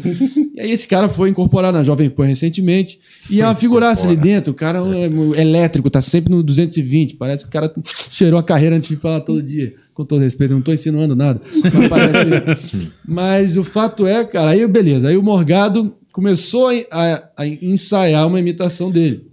E no início ainda estava faltando alguns ajustes, e eu também estava querendo ensaiar a minha versão. Só que eu e Morgado, a gente meio que já tem uma das poucas interseções dos nossos repertórios, é o Bolsonaro mesmo, né? E aí a, gente- a solução do Emílio Gênio, sempre apaziguando a, a qualquer possível conflito ali, foi tem o Bolsonaro gordão zoeiro e o Bolsonaro sério puto da vida, que sou eu. Então a gente se complementa. Bom, aí nessa do Pablo Spire hoje, eu falei assim, ele fez o primeiro, porque o, o, o bordão dele é Vai, Torinho! Vai, Torinho! Tipo assim. E aí, e aí ele fez tipo, vai, Marinho! Vai, Marinho! e dizendo que batendo em mim, que eu pulei do cavalo do Bolsonaro, que eu tô agora na em busca da terceira via e, e sou a mulher traída. É- Essa é sacanagem, isso é o que eles usam pra tentar é, atacar. O fato é o seguinte. Eu cheguei ali, já que ele me deu assim em mim, acho que eu não vou devolver, pô. Aí no final do programa, vim de boa mesmo. Porque o Morgado é um, é um sujeito vaidoso e tal. Ele acabou de fazer um, um implante capilar e tá. Fez a bariátrica. Fez a bariátrica também, então ele tá querendo. E ele tá impossível, tá, tá, tá comendo todo mundo. Você parou, né? Tá bem, né? Separou. Você parou. E, enfim, Como o fato é que cuzão, né? Hã? A mina aguentou anos aquele peso todo, né? Puta que Foi hora, agora na hora que... que- ele virou go- gostosão da parada, É. ele pulou fora. Mas aí, é, o fato é que eu cheguei assim e falei assim, Emílio, se você me permite, eu gostaria de exaltar aqui meu companheiro de bancada, Rogério Morgado. Eu acompanhei desde o início o processo de construção do personagem Pablo Spire e vi que você teve muito êxito nisso. O fato é que você pediu para eu não fazer, né? Você pediu para eu... Você, quando você viu que eu estava fazendo e poderia ser um concorrente ao seu, você pediu para eu não fazer. E eu, em respeito, fiz. E pelo visto foi uma decisão acertada aí, cara. O pânico é isso. É um, é, é um caldeirão ali de distorções. Você tem que ter muito foco, porque logo em um segundo a narrativa já, já dá uma pirueta e se torna contra você. E aí, nego, oh, já vem um clima ali de como, como se eu tivesse dado uma indireta nele. E de fato. e foi mesmo. Ele, foi mesmo. Ele vai dizer que não, Morgadão. Tu sabe o que falou assim, pô, assim, pô. Ele- na, na hora que eu comecei a fazer assim, "É, ei, é, vai, Torinho, ei", a gente tava testando, e eu vi que ele tava quase indo lá, de, vai, Torinho, eu, tava no, ainda um pouco atrás. Ele Ué, irmão, deixa pra nós, né, irmão? Deixa pra nós essa aí, irmão. Eu falei, não, tranquilo, tá, já vi que você tá mais adiante, então vai, é tua. Aí ele vai estar puto assistindo isso agora. Mas o fato é esse. Aí eu, dei essa, eu devolvi essa nele. E aí o Emílio já falou assim: disputa do Pablo Spire, terça-feira, a batalha do Tourinho de Ouro. Marinho vai fazer a versão dele. Sendo que eu literalmente tava indo lá pra elogiar ele. E ele, não, ele só usa boné, né? E aí eu falei assim pra ele assim. Teve outro dia que eu falei assim: "Você quer-" e ele sempre fica no meu pé, fica no meu pé, todo santo, todo santo programa. E aí eu falei assim, tu quer me criticar? Tira, tira o boné antes de me criticar. tu tira esse boné antes de me criticar. E aí você acha que. Ele foi pra Turquia? Vai Hã? pra Turquia também? Fazer o, aquele implantezinho da Turquia? Que porra é essa? Você não, sabe desse? Um monte de comediante tá indo pra Turquia fazer implante capilar. É, É mesmo? o. Como é o nome dele? O Ed Gama fez. Diogo Portugal, fez. O Afonso Padilha tá indo A também. imitação do Morgado do Diogo Portugal. O cachezinho é muito bom, mas eu. Mas eu percebi uma coisa. Aí eu você. falei, assim, eu falei, só pra fechar Tá. mesmo. Aí eu falei, ah, você, Morgado, não tira o seu boné pra mim, mas eu tiro o meu chapéu pra você. Parabéns pela imitação. Aí quando eu olhei pro lado, os outros já tinham devorado a narrativa e criado ali uma disputa in- in- inexistente. Às vezes é mais maravilhoso. só pela correnteza mesmo, né? Agora, ter- terça que vem, eu tô. Vai, Torinho! Vai, Torinho! Esse é o pânico, sempre foi a. É o pânico. Caralho, o Emílio na quinta série devia ser muito- insuportável. É, Mas o Você Emílio ele é ter- muito bom, cara, porque é se o negócio estiver frio, ele dá uma, uma, uma posição muito contrária pra poder fazer o negócio render. Nossa. Joga lá pra cima. Eu acho O que maravilhoso. você acabou de dizer me lembrou com a primeira coisa que vocês disseram aqui hoje, que foi esse mercado negro é, de cortes, né, de podcast, né? Bizarro o, o- o- a apelação que eles fazem para tentar fazer clickbait, né? Aí lá no Flow eu uso uma expressão para descrever o Emílio. Tem uma característica dele que, enquanto comunicador, eu acho até, porra, louvável, admirável, modelagem, exemplar mesmo, que é a imprevisibilidade dele. Ele é um cara imprevisível. Mas aí eu também, ali na trocação do pânico, não vou, ser imprevisível, vou elogiar ele. Porra nenhuma. Eu falei, Emílio, tu é um esquizofrênico ideológico. Ninguém sabe qual é a tua. O que, que acontece lá no desses, de- desses canais aí, satélites clandestinos aí do Flow? Emílio, é, Marinho chama Emílio de esquizofrênico. Ponto.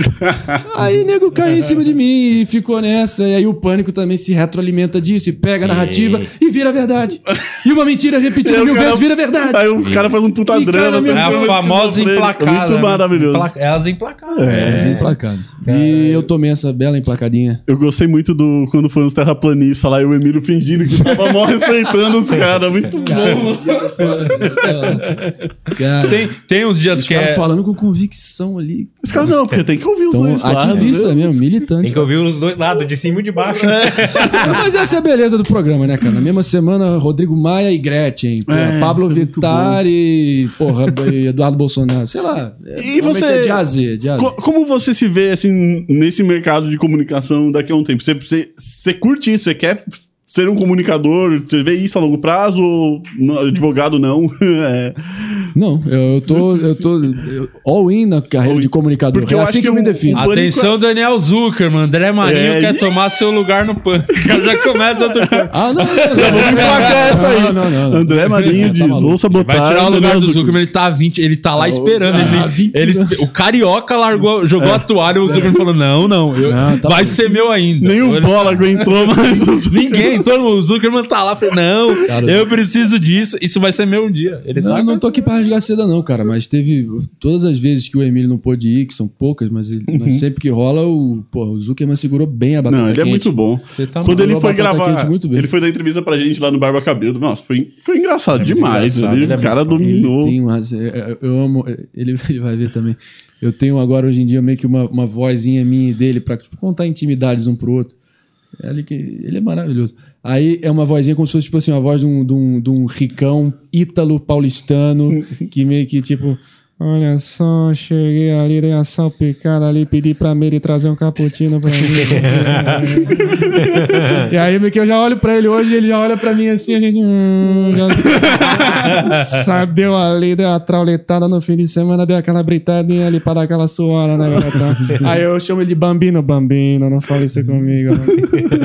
É maravilhoso, eu amo isso, cara. Pô, animal. Agora, não, pelo amor de Deus, linha de sucessão é dele, pô, Lógico, pelo amor de lógico. Deus. Mas no Pânico, é- esquece. Ele É que tem eu acho que o muito Pânico- mais a identidade, assim, própria dele. Acho que, eh, pelo amor de Deus, é ele. Sim. Agora, eu, enquanto É, comunicador, tem que tenho- respeitar o impostor, né? Mas é o impostor, vai ser. a carreira de todo mundo. Agora, eu, tenho, eu me defino como comunicador. A imitação é uma ferramenta fundamental do meu arcabouço artístico. Assim que eu defino. É que eu Mas imagino- eu, pô, já fiz entrevistas, eu já faço entrevistas todo dia, mas entrevista no meu canal. Eu entrevistei, foi a última entrevista do Ricardo Bochá em vida, foi comigo, cara. Caralho, que foda. Ele era um tio pra mim, me deu essa colher de chá ali por, por causa da amizade dele de 40 anos com meu pai. Amava ele. E 11 dias antes da trágica morte dele, eu entrevistei ele, cara. Unanimidade no meio dele, né? É, um, é, um é, é- é- é aquele cometa Halley, né? Não vai ter ninguém próximo dele, na- pelo menos nas nossas gerações, eu acho. Mas é, é isso, cara. Entrevistador, não deixo de ser humorista, é, apresentador. Já, já fui, cara, já fui mestre de cerimônias do Réveillon de Copacabana para 3 milhões de pessoas. cara. Caralho. Eu fiz essa porra aí, do Que Réveillon animal. de 2016 para 17, 18. 17, E 18. como foi essa experiência? Como surgiu isso aí primeiro? Ah, é Pô, verdade. Ah, convite lá da, da, da empresa de turismo do Rio, que tava vendo ali, porra, que eu tava buscando isso, conheci alguém, eu, eu, eu era amigo do presidente da Rio Tour na época e me convidou, me deu essa, essa missão máxima e fui pra lá apresentar. Aí, pô, já no início eu tava, pô, imagina. Cagando. Cagando, porra, pressão baixíssima, vendo aquele mar de gente, tendo que, pô, conectar lá com o povão, animar a galera, jogar pra cima e só artista, pô, de quilate mesmo. Quem que tá? os Terminando a. eu- Terminou na Anitta. A Anitta ali no auge, no início do auge, né? Tava gigante ali, quentíssima. E aí depois, sendo que eu tava escalado só pra fazer a parte é, do dia, o André Marques fez ali o prime time, a virada em si. E, não te, e aí te- se seguiria logo depois da meia-noite ali um samba, ali com as escolas de samba. E, porra, eu já tava ali, pô, já, já tinha abaixado a guarda, já tinha, sabe? Já tava ali no clima de alívio, de festa. tirou o com- peso. lá nos bastidores com meus amigos, cachaça pra dentro, daquele jeito, né? E, porra, já tava mais pra lá do que pra cá. E eis que chega a produção, assim, um maluco ali ofegante. Graças a Deus você tá aqui. André, o nosso outro apresentador não veio, a gente precisa de você agora. Aí eu, caralho, menor condição. Vamos lá. Aí né? eis que eu voltei. Aí você fez o Lula, né? Vamos lá. Meti um crivela. Alô, vamos todos mudar Rio de Janeiro. alô. Cheguei lá, Eduardo Paz, pô, Eduardo Paz, é, porra. Pô, a tia Surica lá na Portela, adoro ela, né, cara? Aí, não, aí, cara, cheguei no palco. Meu irmão, já tava livre, leve, solto que nem a folha. Eu mandei. Agora! Como é que é? Como é que foi? É. Não lembro exatamente o abre alas, mas disse, disse assim: Agora vamos receber a Águia Azul e Branca de Oswaldo Cruz e Madureira. Vamos lá, Rio de Janeiro! Portela! Eu saí dançando assim. Foi sem dúvida a minha melhor participação. Por muito. Ninguém, ninguém. Ah, nego já maluco também, né? Nego foi bebendo ao longo do dia. Muita experiência também, cara. Então eu sou meio, esse cara meio multifacetado, me defino como comunicador, Pô, legal. falo com mais fluência, talvez. Meu habitat natural é mais a política, mas aí eu já vou aproveitar aqui essa baita oportunidade para fazer um jabá dizendo que daqui a, sei se essa semana próxima, eu tô reativando meu canal no YouTube em grande estilo, Bom Filho, a Casa Torna, eu sou filho do YouTube mesmo, foi onde eu surgi. E novos formatos, eu fiz um estúdio caseiro é, de última geração, então Porra, agora é pra valer, agora é quem pra tá levando a trampando sério. com você, você faz, tá fazendo tudo sozinho na raça, tipo, você vai Na- fazer umas sketches, umas paradas assim, você mesmo roteiriza, escreve, vai, grava, Não, tá. eu, eu fiz uma. Eu, eu cheguei pro Léo Lins. Até porque, porra, eu quero. Eu quero ter alguém do ramo mesmo, qualificado, pra me ajudar a dar essa guaribada em termos de conteúdo de humor cômico. Aí eu cheguei pro, pro rei do humor negro, Léo Lins, meu amigo, e pedi pra ele uma indicação. Ele me deu tipo, 10 nomes de roteiristas frilas aí que estão soltos. Dei um exercício em comum pra todos eles. Falei, o, o Dória liga pro Bolsonaro e é sobre a vacina. Simples. E assim o fizeram. Os, eu, aí eu selecionei os dois melhores e. Já tá enfim, definido? Definidíssimo. Porque, ó, tem um terceiro aqui, ó. Ó, aqui é, é bom, hein? Garante? Vale, vale fazer o teste, hein? Vale. Não quero derrubar o emprego de ninguém, mas, ó. Até É porque mesmo? ele não recebe aqui. E não adianta de ganhar mais grana. tá Estamos aqui no voluntariado, né? Então, bora, porra. Não, não. É, Ué, nunca, eu não- eu não sei como é que isso vai se dar ainda. Mas fica É, tranquilo vale- que vale o Vamos teste. conversar. entrou no meu radar, fica tranquilo. Mas aí, cara, é isso. Expectativa total. Voltar a valorizar uma base expressiva que eu tenho lá, que eu pouco fiz. Até hoje eu tenho nem 30 vídeos. Então agora é pra valer e fazer honrar ali a base que eu, que eu criei nos últimos anos. Postar com frequência e tal. É isso aí. formatos. Mas pensa, mano, de verdade, conselho, até pensando no É, business, negócio. Pensa visando, porque uma hora vai acabar essa porra dessa pandemia.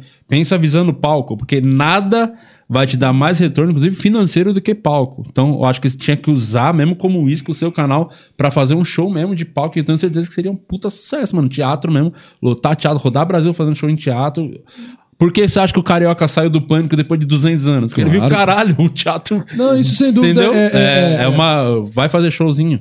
É top. ouvindo da voz da experiência, eu, eu- eu levo, eu levo- Não, não. Eu, eu tenho essa, essa, essa missão. Acho que é uma- até uma, uma, uma etapa natural dessa minha trajetória e, e eu, longe de descartar, pelo contrário. Já- inclusive, já estava no meu plano. Você meu fez alguma coisa já de palco? Já tinha feito, fez alguma coisa de palco, assim, show? Nunca de stand- stand-up, não, mas já fiz muitos eventos corporativos que basicamente é o que poderia servir como uma base para ampliar Sim, para pra um show maior. E é Sim. de E é como eu me defino, um entertainer. Eu, eu quero ser esse cara que, porra, que sabe entreter as pessoas. Uhum. Acaba que, por mim, eu já teria feito meio que. Eu, eu, eu- conseguiria dosar mais o meu envolvimento político, porque eu não tenho nem remotamente uma pretensão política hoje em dia. Quem sabe lá no futuro distante, mas nada, nenhuma pretensão concreta nesse sentido. Eu só me defino como um brasileiro engajado e indignado, permanentemente indignado, infelizmente indignado. E vai continuar muitos Brasil, anos. foi o que o Emílio falou. Que- é, exatamente. Que merda, né, cara? O Emílio falou hoje muito bem. é, O Brasil é o eterno país do futuro, do quase, é, que invariavelmente consegue sempre desperdiçar uma chance única aí que a história propicia pro povo e... Cara, não tem jeito, cara. Tem que. Tem jeito, sim- na verdade, tem jeito sim, é colocando gente compromissada mesmo, de ficha limpa, que esteja. Porra, que não tenha rabo preso, que não tenha história pregressa, que desabone ela e que tenha. Mas pô, já é- já é realmente um muita espírito coisa também. Porque tudo que é nada tem, não é? Eu não tô usando. o- É, fica, é muito fácil também. é. Não quero suar ingênuo aqui, que como se eu usasse um óculos cor-de-rosa, não é isso. As raposas felpudas sempre terão o, o galinheiro, raposa felpuda com galinheiro lá em Brasília. e mas a esperança é a última que morre. E eu não queria estar tão envolvido, não queria tanto estar nesse fronte político, Mas ainda isso te- atrai uma Te carga de É isso que eu ia falar. Você tem ainda, até hoje, tipo, te incomoda pra caralho. Não, hoje você tô- vê hoje, você, você consegue, tipo, ter. Não, hoje em dia eu tô anestesiado, galera. Mas, pô, eu tô num momento de, de, de consolidação da minha carreira, de, sabe, É que pra levar você- para um outro patamar em breve. Eu tô com pô, projetos concretos, assim, porra, que podem ser de- viradas de carreira para Você é muito mais do que isso, né? Do que Então- o viés político, né? Você, é muito, você quer ser muito mais reconhecido creden- por, Perfeito. por outras coisas. Porque senão você É acaba se seu tempo, com muita humildade e disciplina, a gente vai chegar lá, mas também confiança no próprio taco. Eu tô nessa toada aí, mas acaba que. Eu não, isso aqui não tô Quantos, anos, eu não tô quantos recla- anos você tem, mano? 26. Porra, molecão. Eu não, eu, eu não tô reclamando, não, tá? Uhum. Mas, tipo, eu tô só constatando que, tipo assim, o pânico hoje tá muito politizado. Sim, eu, eu disse isso no Flow, eu disse no Inteligência Limitada, que, porra, se eu me omitisse, se eu ficasse calado e evitasse bolas divididas, como eu tenho feito recentemente, pra também não ficar com uma carga só, tipo, anti-bolsonarismo rápido, quando tem que elogiar. O Emílio fala, dá uma estrelinha pra ele. Dá uma estrelinha pra ele. Uma estrelinha do Mário pra ele. Porra. Então eu, eu, eu, eu tô querendo, sabe, dar uma dosada e mostrar que, porra, eu não quero ficar só nesse vendaval, nesse redemoinho político de ódios e paixões. Eu quero mostrar competência falando de outras, muitas outras paradas que eu curto também, Sim, que eu sim. consigo falar com. É, porque é com o jeito de você se posicionar, né? Senão Sim, os galera vai te ver como quase jornalista. E por isso que eu fiz o investimento que eu fiz e pra, pra, pra realmente, finalmente, eu ter uma plataforma. Olha vocês aqui com o estúdio de vocês. Cada youtuber de sucesso tem um cantinho próprio que as pessoas já inconscientemente, ou conscientemente no caso, já, sabe, identificam e remetem a pessoa. Que todos, o Castanhari tem, aquele clássico, todo mundo tem. O, o Noge lá do, do canal 90, né? São pelo menos duas referências pra mim, que eu curto muito, os dois canais. boas, ótimas Fodas, né? E é por aí, galera. Então, planos grandes no horizonte, mas, Pô, mas eu não vou conseguir renunciar 100% a minha, meu ativismo político, mas também não quero deixar que isso me defina, entendeu? Essa é a minha, minha obsessão que eu tô obstinado agora pra, de- pra, sabe, definir de uma vez por todas. Aham. Pô, Talvez um, um- É que não sei até que ponto tem um programa tipo aquele do Vitor Camejo, do Gregório. Tem muito o seu perfil também, né? De, no- Aguarde os próximos episódios. Spoiler. tem, tem muito seu perfil e o lance de.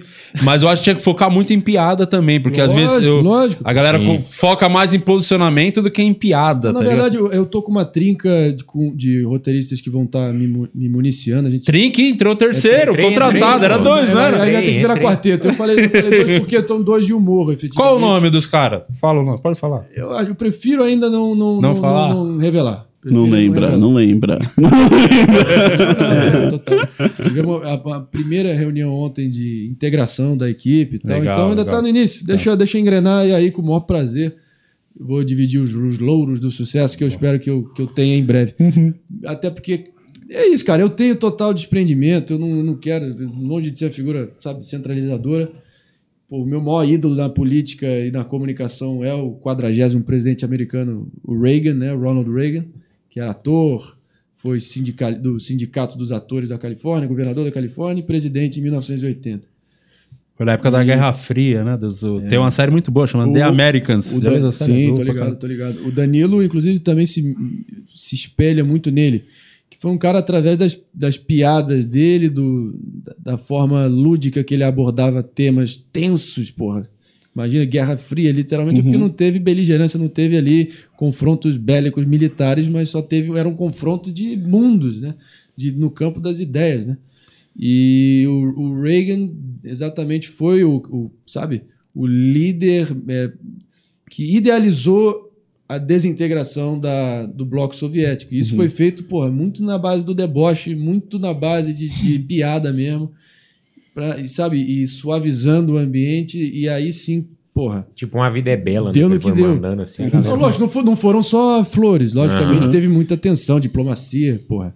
Sim. a- um dos momentos mais é, interessantes foi a, o- a conferência em Reykjavik, na Islândia, né, que o Gorbachev foi lá, ele também, eles estavam quase é, chegando a um acordo é, nuclear ali para reduzir a capacidade de mísseis balísticos de cada uma das nações, mas aí o Reagan não, não abria.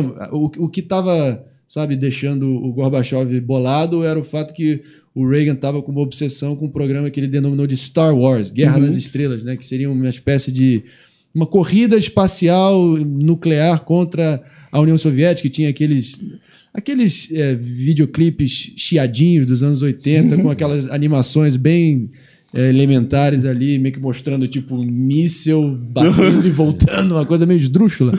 Mas isso intimidou demais os caras na, na União Soviética, fez com que eles te- estavam temendo que eles estavam lidando com um cowboy beligerante no Reagan, tiveram que gastar o pouco dinheiro de receita que eles tinham para tentar se fortalecer militarmente e assim causou a derrocada e a insolvência enquanto projeto, enquanto, sabe, ideia da União Soviética. Então, porra, para você ver o poder que, que o bom humor e a piada pode ter, cara. Sempre para para penetrar até o olhar mais intransigente, conflito ideológico, então. E o Danilo mesmo disse isso ontem no Clubhouse que a gente fez. Clubhouse aí, preliminar aí da pré-campanha, gente. Vai fazer também lá na sua casa, hein? Vai, já prepara lá a academia, o só, não, só espacinho. não pode roubar a cozinheira dessa vez. Ia roubar o Diguinho, né? Pô, Saudade do estrogonofe. Era uma cozinheira muito boa. Porra, 26 anos de casa, mas ela foi ali. Aí, aí, o negócio foi o seguinte, cara, porque quando ele tava. Ah, vamos voltar pra essa. Não, rapidamente. Quando Não, ele roubar a cozinheira é muita sacanagem. o Ministério da Isso Cozinha. Golpe baixo, golpe Ele- baixo. Exato, isso revela muito. É, é, é, centrão, impunidade, porra, é, lava, acabar com a Lava Jato. Vacina, não, nada disso. Não há nada tão revelador do caráter dele quanto roubar a cozinheira de 25. E é mesmo, por um lado, é mesmo. É, mas é, porra. Porra, O cara te deu academia, você rouba a meu cozinheira irmão. Parou a van na porta de casa e falou: vem cá. meu irmão, cara, Mas como que foi esse. Tipo, você, você tem o contato com a cozinheira? Tipo, ela nem deu. Eu adoro Só esse- saiu fora. Falou, tô, Ah, tô não, em Brasília, não, hein? Um abraço. Ou você Descobriu falou, no Instagram, foi tipo a Cris Paiva. No Cara. cativeiro, cara, não. no cativeiro não pega celular. Essa história é muito, muito boa, o caralho, é uma merda. É ótimo. É maravilhosa. essa história. Basicamente, ótimo. basicamente, cara, ele tinha, ele, tava, ele tinha acabado de sair do Einstein de volta pro Rio e ele tava lá convalescendo em casa. A Michele eh, pediu para minha mãe se ela podia dar alguma assistência, liberar alguém, alguma das empregadas lá de casa, pra, das funcionárias lá para dar uma assistência ali no dia a dia para eles. Até porque ele estava precisando, não podia sair de casa, estava com cuidado médico e tal, precisava de alguém lá para dar um- uma força. E assim foi feito. A Michelle é evangélica, a Rai também era. E aí foram, obviamente, ela foi seduzindo de pouquinho em pouquinho ali com aquela cantilena ali evangélica e da sedução da perspectiva de poder. Mas também não vou entrar nessa. A Rai é uma pessoa maravilhosa. Temos um podfone orgulho. da RAI, hein? Não é possível. Mentira. Lógico que não. Tem? Tem. Agora eu fiquei realmente. Ah, então solta, né? Esse é o time. Então, bora lá. É mentira. Tá. Então, esse é o Juninho, por isso que a gente odeia ele. Você viu? Ele apareceu do nada. a se- a sessão. Então, Então vamos fazer agora em homenagem a chorar. ele. é, é, é, É isso. Ô, Juninho, a gente preparou uma homenagem pra você. Explica, não, explica pra, pra quem tá assistindo qual vai ser. Não, a gente tem aqui, é, antes de. O nosso microfone, né? Que o pessoal fica perguntando qual é e não vai saber qual é porque não quiseram fazer pergunta com a gente. É, a gente- ele só funciona se você fala que odeia o Juninho. É o único jeito de passar esse microfone. E hoje a gente tá com Eu essa por- absolutamente abomino, Juninho. O Collor aqui, o Collor. Eu absolutamente abomino o Juninho. É uma pantomima, uma patuscada. É um sujeito absolutamente desprezível. Tudo bem. Não acertou em tudo. Olha, independente disso, eu estou fascinado pelo seu cabelo. Esse é o Juninho. Quer me fuder, me beija, porra. O que, que o Ciro Gomes tem a dizer sobre o Juninho? Você tá falando desse rola bosta? Espera lá um pouquinho. Você acha que eu, no alto dos meus 38 anos de vida pública, vou ter que ficar aqui batendo palma pra maluco pra esse tal de Juninho? Se Zé ninguém se rola bosta, esse peido azedo. E o Lula? E o Peido Lula? azedo. Isso é muito gênio, mano. O, o Juninho ele tem 35 anos e usa regata. O que, que o Lula tem a dizer sobre isso? Olha só. A única conclusão possível que eu posso chegar em relação ao Juninho é que o cara que usa regata só pode vir de pelotas. Que é portadora de viado. Portadora de viado. Ele tem Deve ter de pelotas dele. uma banda de heavy metal, mas só com mais uma pessoa. Ele é uma dupla sertaneja de heavy metal. É o, é o César Menotti, a dupla dele de heavy o metal. que- Respeita. o que- Metal fadinha. Metal fadinha, respeita. Respeita. Respeita. O, ouvi dizer que a, Você imita o Emílio? O que o Emílio falaria pro Juninho? Olha, queria dizer que o Juninho. cara é chato. Muito chato. O Delari, Manda embora esse Juninho. Não, não dá mais. Não. Fica fazendo caridade. Não. Ou ele simplesmente ignoraria. Improvável. Você sabe, ele, o Juninho, esse nosso diretor, ele foi da banda Viva, Viva a Noite lá do Pânico. Ele tocava lá na banda. É mesmo? Caralho, viva, não, eu lembro, eu lembro, eu lembro. Irado. É. Por isso que eu sei que ele ignoraria. Por experiência própria. Já pediu muita selfie, né? E não conseguiu. Eu vi que. Eu tô curioso, o que, que vocês fizeram, porra? Cara, depois você assiste o programa. Depois você assiste. Ah, já foi? Já passou? Já, eu não entendi. É, burro. Tá querendo aqui. Ô, ô, Juninho, vamos aproveitar que tem. Eu vi uma pessoa que quer um, um merchanzinho. Vamos aproveitar a imitação Exato. do Marinho já, o, o ensejo e fazer um merchan. Boa, vamos nessa. Então tá aqui, ó. Jaqueline Tavares. É... Jaqueline Numeróloga. Tá no ar aqui, ó, o, o Instagram dela. Arroba jaqueline.numeróloga. Ah, que legal, Londrina apareceu de quatro. É, Jaqueline, Jaqueline numeróloga, é- Numeróloga. É, reincidente, inclusive, mostrando que o Merchan vale a pena. Vale a pena. Ela fez o. Ela mandou aqui, ó. Faça seu mapa numero- numerológico e entenda o seu propósito, sua personalidade e desafios. O mapa nu- numerológico trará um direcionamento para a sua vida. Siga e envie direct sua data de nascimento e receba gratuitamente a leitura do seu ano pessoal. Tô vendo aqui. Como é o nome dela mesmo? Jaqueline? Jaqueline Numeróloga é o Não Instagram. tá dela. aparecendo pra mim, então. Então, basicamente, ela quer que você envie a data de nascimento, cartão de crédito, e você vai receber gratuitamente. Pelo amor de Deus, não manda cartão de crédito, hein? Estamos falando com, com a galera aí que vai que manda cartão de crédito.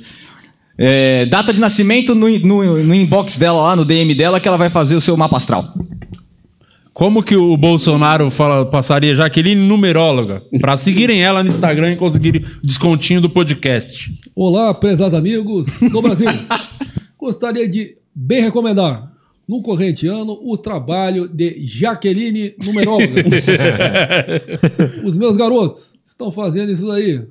A minha fraquejada, a, a- até esqueci o nome dela, ela está também gostando de fazer isso aí, porque a mãe fica aí se apegando a esse tipo de conversinha fiada. Isso aí deve ser um estelionato, isso daí, tá ok? Quem avisa, amigo, é. Mas, mas, a, a Jaqueline, e, e ela faz essa numerologia aí, deve servir mais ou menos com aquelas cartomantes de beira de estrada. e o- a, a- o- o- a credibilidade, a confiança nas previsões das cartomantes de beira de estrada estão iguais a do Paulo Guedes, que está errando sucessivamente esse ano aí. Já está na frigideira e presta a tomar um pé na bunda. A diferença é que Jaqueline, numeróloga, faz um trabalho decente aí, tá ok? Um forte abraço aí. Valeu, valeu, valeu, valeu, valeu, valeu. Melhor merchan. Melhor né? merchan, mano. Muito bom. Incrível. Ô, Eu ô, fiz essa. Eu, eu, eu me, ap- falou numerologia, eu lembrei da cartomante.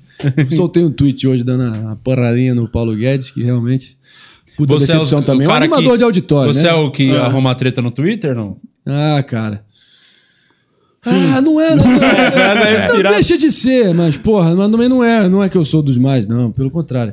Mas eu não me furto de falar o que dá na telha, não. E, e, ao contrário do presidente, eu arco as consequências dos meus atos, das minhas omissões, das minhas falas. Então, eu não Falar. o- Procuro no Cato as tenho- minhas tenho- tenho vergonha- cozinheiras. Eu tenho vergonha na cara, tá e aí eu disse assim: o Paulo Guedes. Eu faço até questão de ler aqui, em nome da, da precisão. Ó, Que é, porra, pra mim, é a mais pura verdade. E já fala o seu. Já divulga pra galera seguir o seu Arroba André Marinho, simples, lá no Twitter. As previsões econômicas de Paulo, semana que vem, Guedes, fazem com que aquelas cartomantes de beira de estrada pareçam confiáveis. O Brasil vai surpreender o mundo, é o novo Trago a Pessoa Amada em três dias. Então, pô, é um puta falador passa mal, tá ligado? E ele é um Zé Palestra do caralho e encantador de serpentes. Mas de qualquer forma, tá lá. E o. Em nome da defesa da biografia dele, mas ele só tá afundando a biografia dele. Mas tudo bem. Vai lá. E o, eu queria saber, do, no- do- falando do pânico, de situações bizarras, o que, que foi mais esquisito pra você que aconteceu lá? Foi raspar sua cabeça ao vivo? Foi você ter que encoxar o Glenn pra tirar ele de- da porrada ali? Foi isso, foi isso.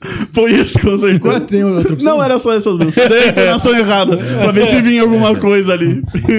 Não, se tiver alguma É, coisa mais tiver- bizarra, você lembra? Que é o pânico, né? Eu tô tentando lembrar, mas não, cara. Porra, eu. Botafoguense, sofredor, porra, quis ali porque- fazer um Aue, criar um, um, fato ali sabe, pra movimentar, pra render o bloco, como é o mantra do pânico, né? Renda o bloco sempre. Não pegue pilha e renda o bloco. Nem sempre dá pra cumprir. É, é foda, é foda. Tem que ter muita fresa lá. É, um, é, uma, é uma trocação psicológica foda. Tem que ter. Tem que jogar o jogo. Mas o fato é o seguinte.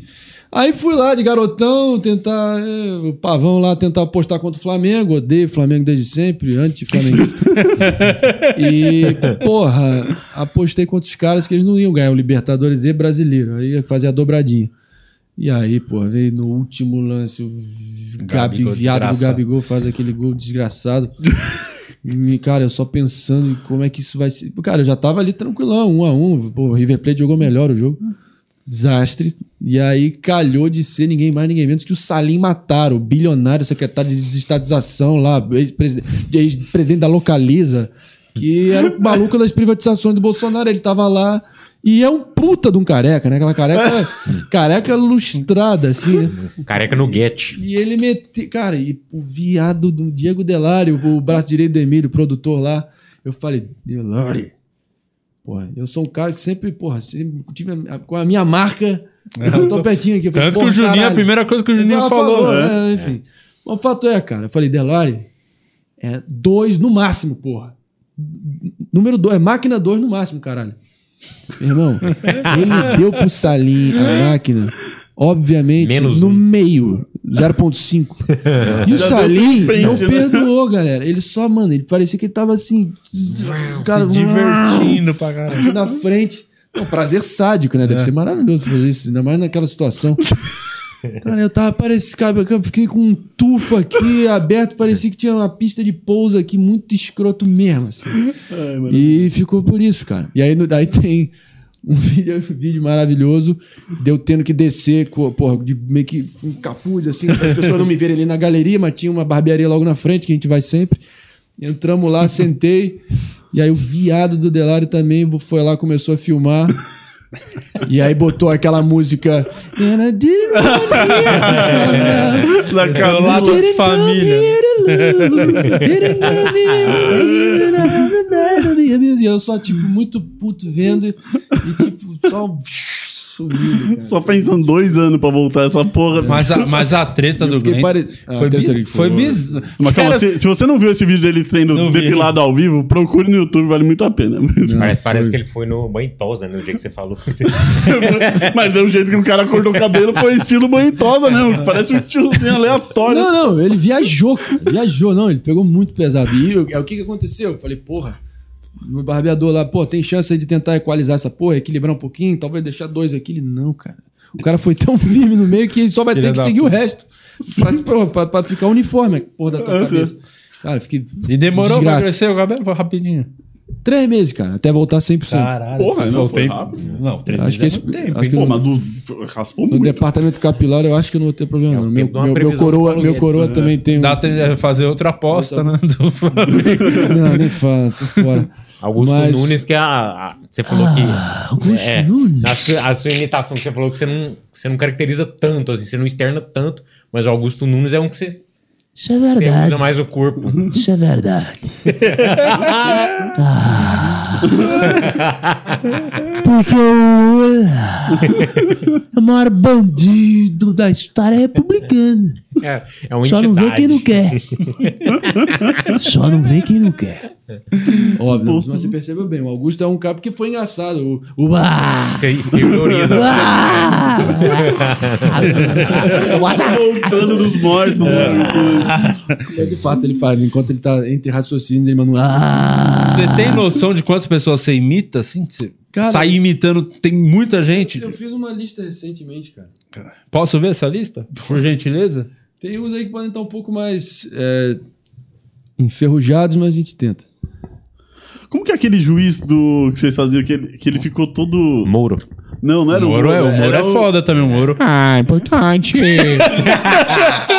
ah, o Tadeu Schmidt está abençoado aqui o programa. Tadeuzinho. Ah, agora estou aqui em Miami, ganhando em dólar. Ah, a cotação está me ajudando, a minha conge. Ah, Rosângela está gastando em outlets no Ball Harbor ali, então está complicado. Eu gosto que você imitou na frente dele, ele com claramente a carinha de gol contra. Nossa, foi Você muito imitou. bom. Aí ele falou, nem parece tanto. E aí eu ouvindo só no áudio, mas não sei quem que é quem. Mano, a melhor coisa é quando o cara fica com a carinha de Goku. É incrível, é, golaço, né? Que pariu. Eu, eu por dentro tava. Caralho, golaço de placa na estreia, pô. E ele, e ele pegou pilha. Não, Não, pegou não, pegou não, mas ele, mas ele ficou, assim, todo mundo querendo tirar selfie, tirar a casquinha dele ali no final.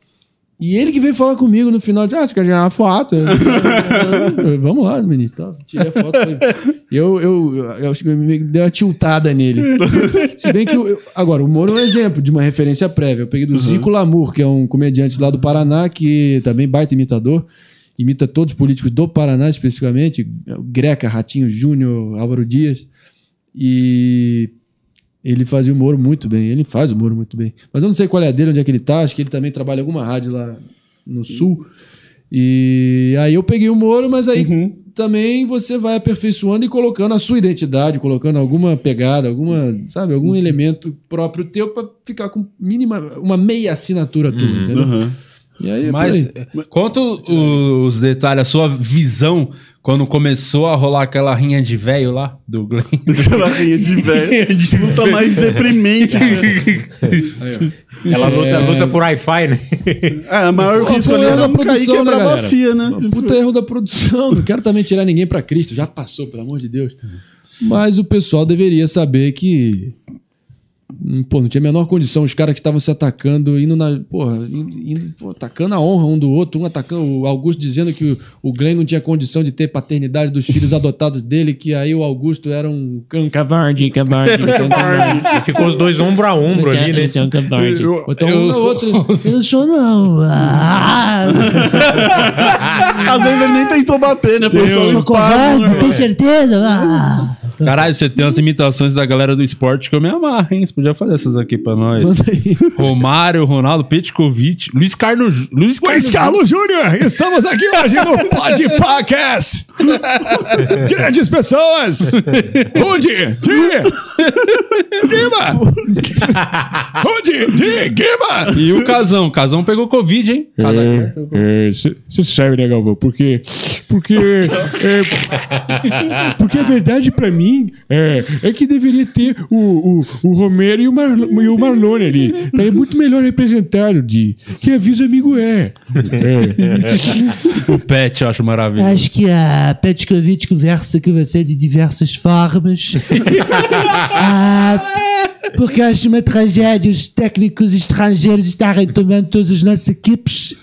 E a porra. E ele, ele na preleção do jogo do Flamengo, vitória do Brasileiro de 2009 contra o Grêmio, lá Maracanã abarrotado, que ele falou assim: é. É. é engraçado. Isso aqui. é- Isso aqui. Ele tentando mostrar. Animar a galera. Tem porra nenhuma de Adriano, tem porra nenhuma de Pet. Isso aqui é Flamengo. Vamos! Vamos! Vemes. Va- V-A-M-I-S-H. Vamos! É pra, pra lavar o calção, a Vanish. Aproveitar ali para alcançar depois do jogo. Porra nenhuma. Uma palavra só. Porra nenhuma. A palavra de morre no final. Porra nenhuma de Adriano. Fiquei curioso no Dinheiro Preto também. Dinheiro preto, conversa com você. Lá, lá, lá, lá. Pode pá. Aquela coisa assim, né? Ô Marinho, queria agradecer por você ter colado. Tem um presentinho, viu? Vem aqui e ganha um presentinho. Isso aqui é do nosso patrocinador, apoiador Africô. Isso aqui Free salva casamento, salva vidas antes de dar a cagada. Cinco borrifadas. Bolsonaro deve ter cagado na sua casa pra caralho. Ah, Pes- cagou peixe- na bolsa, né? Tem tempo pra história final? Tem. Claro. Não, não é nem a história, mas tinha alguns momentos ali. Sacanagem, também o cara ali tava ali convalescendo, não tem problema nenhum, mas é, é o que aconteceu. De vez em quando ali, quando ele já tava com a bolsa de colostomia, meu irmão, ele tava ali conversando contigo, vinha um futunzinho desagradável. Mas. Faltou um fricô ali. né? Faltou um fricô. Isso aí, ó. Cinco Tá bom saber, borrifadinhas. cara. Por isso que a Obrigado. bolsa odeia ele. Obrigado. Eu fiquei curioso como seria o Schwarzenegger indo usar o banheiro. Tá contratado aí, ó. Tá contratado. aí. Tá contratado pra equipe. Mas obrigado. O que, que Você temos aqui podia então? fazer. ó, vou- Abre aí, pode abrir, mostra na câmera, por favor. É o kitzinho fricô, né? É o. Você Não, dá aquela. porque Acho que faltou um personagem aqui que é o marqueteiro mor. governador João Dória. É verdade. Fricou, fricou. Grandes aqui fragrâncias é, que eu e minha esposa Bia vamos certamente utilizar para aromatizar os ambientes da nossa casa. Só que certamente a seção dos funcionários, no máximo, porque na sala principal é só Dolce Gabbana, Jean-Paul Gaultier. Uma coisa que eu descobri esses dias, eu não, vocês sabiam disso? Que o, o Dória chama Agripino. não é isso, Agripino? João Agripino Dória. Júlio. Agripino. Puta, Ele Agripino processou não o passa Diogo menor. Portugal. Ele processou o Aí Diogo. não tem com a menor condição, ô governador. Aí é o coisa de Agripino. frouxo. Não faz isso, não, pô. Cara, te deu tanta risada quando o Diogo Poli- falou. política é esporte de contato, meu amigo. Se você tá na arena, ainda mais sendo governador de estado, você tem que ter. Tem que ter. é um- tem- você tem que ser um pouquinho meio. Posso sabe, abusar? psicopata no sentido de frieza, de destacamento. Sim, sim. Abusar Não de você, condição. no bom Lógico. sentido, não no sentido Marcos Melli, no sentido bom. Aqui tem a minha HQ, o Anjo Assassino. Você podia fazer um merchan dela, que tá com frete grátis pra todo o Brasil, link na descrição. Podia, só, até por ir- ironia do destino, o jogo virou o Romário dar essa, essa divulgação do Anjo Assassino. É. Fala aí, compadre. Tô vindo aqui pra sugerir pra você a melhor revistinha pra você quando tiver dando aquele número 2, aquela cagada. Partir pro banheiro, sentar no trono e se divertir. Lendo. É. É o Anjo Assassino. Deve ser sobre o Edmundo. É, essa é presente. Sacanagem. Edmundo mais- é sua, pô, você, você minha, é tá sua, perfeito. presente. Ah, tem se mais eu pudesse super... fazer um pedido, eu queria quer- então pedir... não vai abusar Ah, agora. não, não vou abusar. Ah, só um pouquinho. Queria pedir pro Schwarzenegger mandar o Juninho tomar no cu, por favor. se, fosse possível, né? Se não querer. Little Jimmy. Hasta la vista, baby. You better go fuck yourself right now. Right now. Go fuck yourself. Now. Ah. Falando Governador no cu, da Califórnia. tem- a gente tem que fazer Cara, de Lopes dois não. merchans, porque o nosso outro diretor, Rudy Campos, falhou. E não fez os merchans na hora certa, então temos, estamos em dívidas com dois merchans. Pois não, já Um dele é maravilhoso, que é da Rubi.rainha. Essa já foi pago, mas vale até a pena pagar Não, tem, tem mais um, tem que pagar mais um. Então, a Rubi.rainha é um, é um Instagram que tá na tela aí agora. É um Instagram que quem mandar pra ela no DM podcast, do jeito que a gente escreve aí, P-O-D-I-H-H, vai ganhar uma amostra grátis do que ela tem pra mostrar pra galera. Rubi.rainha. Rubi.rainha. Quem que poderia fazer um merchan sobre é, pornografia na internet? Ronaldo, porra. Ronaldo Fenômeno. Rubi.rainha. É, um, queria só sugerir pra vocês. queria sugerir o Rubi da Rainha. É, porque eu e o Alvarinho, meu namorado, a gente vai estar lá curtindo. É, realmente se divertindo muito, né? Porque o Neymar tá tendo uma grande atuação. ótimo, ótimo. Rubi da Rainha. Tá.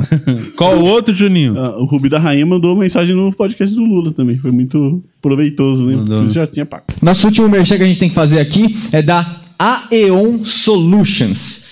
Deixa eu dar uma lida aqui, ó, pra situar a gente. O que, que é a Aeon Solutions? É, segue lá a gente na arroba Aeon Solutions Underline, tá aí na tela. Especialistas em envios de mercadoria Brasil e Estados Unidos. Empresa de consultoria e representação comercial, com serviços em engenharia, suprimentos e tecnologia da informação. É bem específico. Então, Aeon é uma galera Solutions. que importa coisa dos Estados Unidos pro Brasil sobre engenharia, suprimentos e tecnologia da informação. Ó, o arroba aqui, ó. É um soluço. Podia ser o Sérgio Chapelin, né? Boa noite. Veja hoje no Globo Repórter desta noite a história de um empreendimento, uma história de superação, de consolidação no mercado. Arroba Aeon Solutions, as soluções para todos os seus problemas. Veja nesta sexta no Globo Repórter desta noite. Puta merda, bicho. Incrível. Tem mais incrível. superchat aí, Juninho? Já Tem um, super, um superchat que já foi atendido aqui, ó, do, do Higa- Higashi, que era ele falando que ele quer uma caneca, compra. E falando que faltou imitar o Sérgio Moro. Já fizemos, imitamos o Sérgio Moro.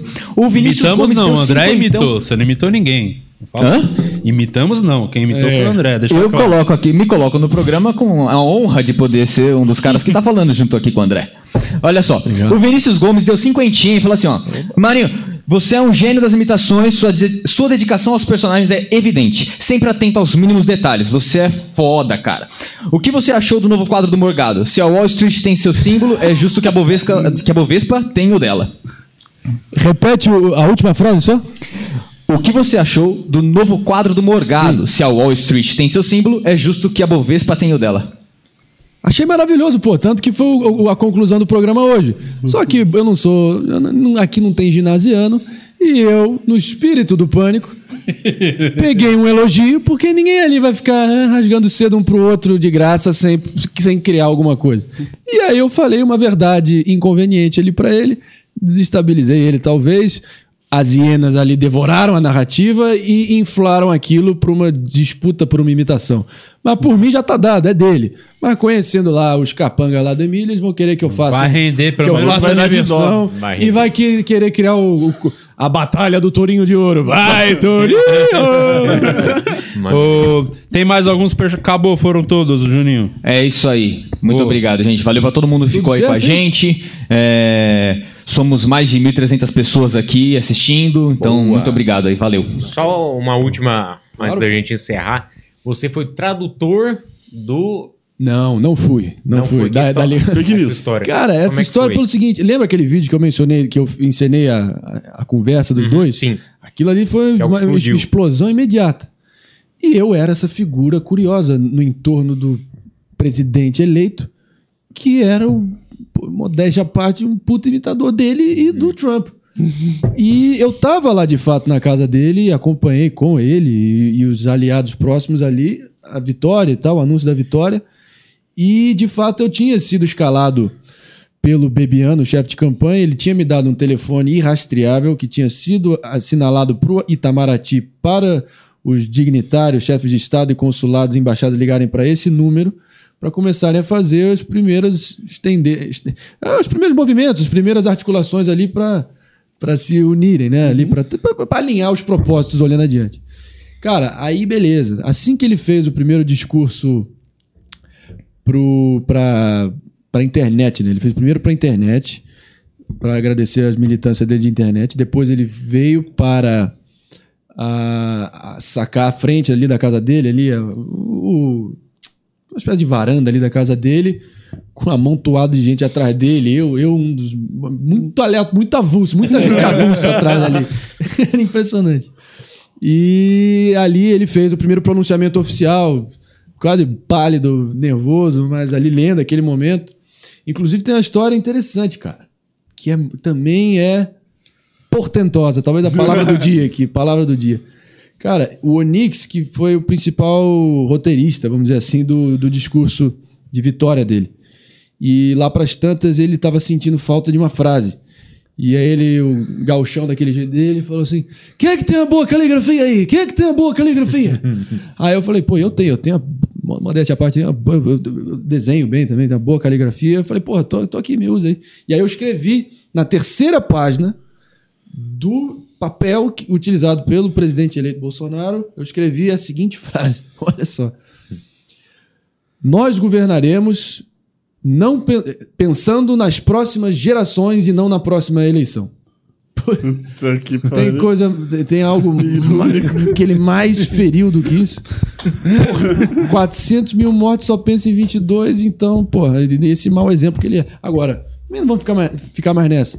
Só pra dizer que o terceiro discurso que ele foi fazer foi com o pessoal que estava aglomerado na, fora do condomínio dele, lá na Barra, lotado.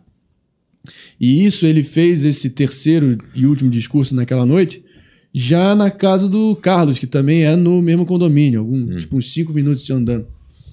E ali só tava o momento reservado da família e eu ali fora com o. Cara, eu, com quem eu mais convivi naquele dia, e foi só naquele dia, foi com o Jair Renan, o quarto filho, o sarrador do condomínio. Ah, pode- o comedor, então tava bem acompanhado naquele lugar ali. Mas com três Poderia pra garantir também. Puta que pariu.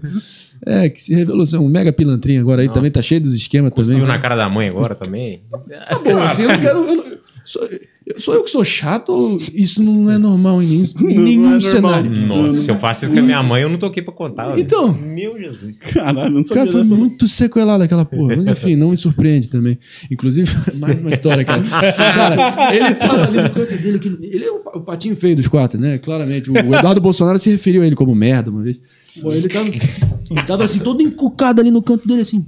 Aí eu falei, caralho, irmão, e aí? Qual é a emoção? O que que passa na cabeça de um filho de um presidente eleito? Ele. Aí foi por isso que. Vocês vão entender. Ele falou assim, a cara dele, né, de mini Bolsonaro. Caralho, cara. Só consigo pensar no número de buceta que eu vou comer agora. Juro por Deus. E aí, quando veio na de... Olha, o Bolsonaro é foda. né? Na demissão do Moro, que ele falou: Meu, meu filho, meu filho, o 04 lá que passava o rodo lá no condomínio. Aí eu falei. Aí conectou pra mim, entendeu? Fechou a conta pra mim do cara que fala aquilo. Primeira, a única coisa que tá passando quando o pai tá sendo eleito presidente da república é essa porra. É de uma mesquinhez absurda. né? Enfim, mas enfim, é um moleque também.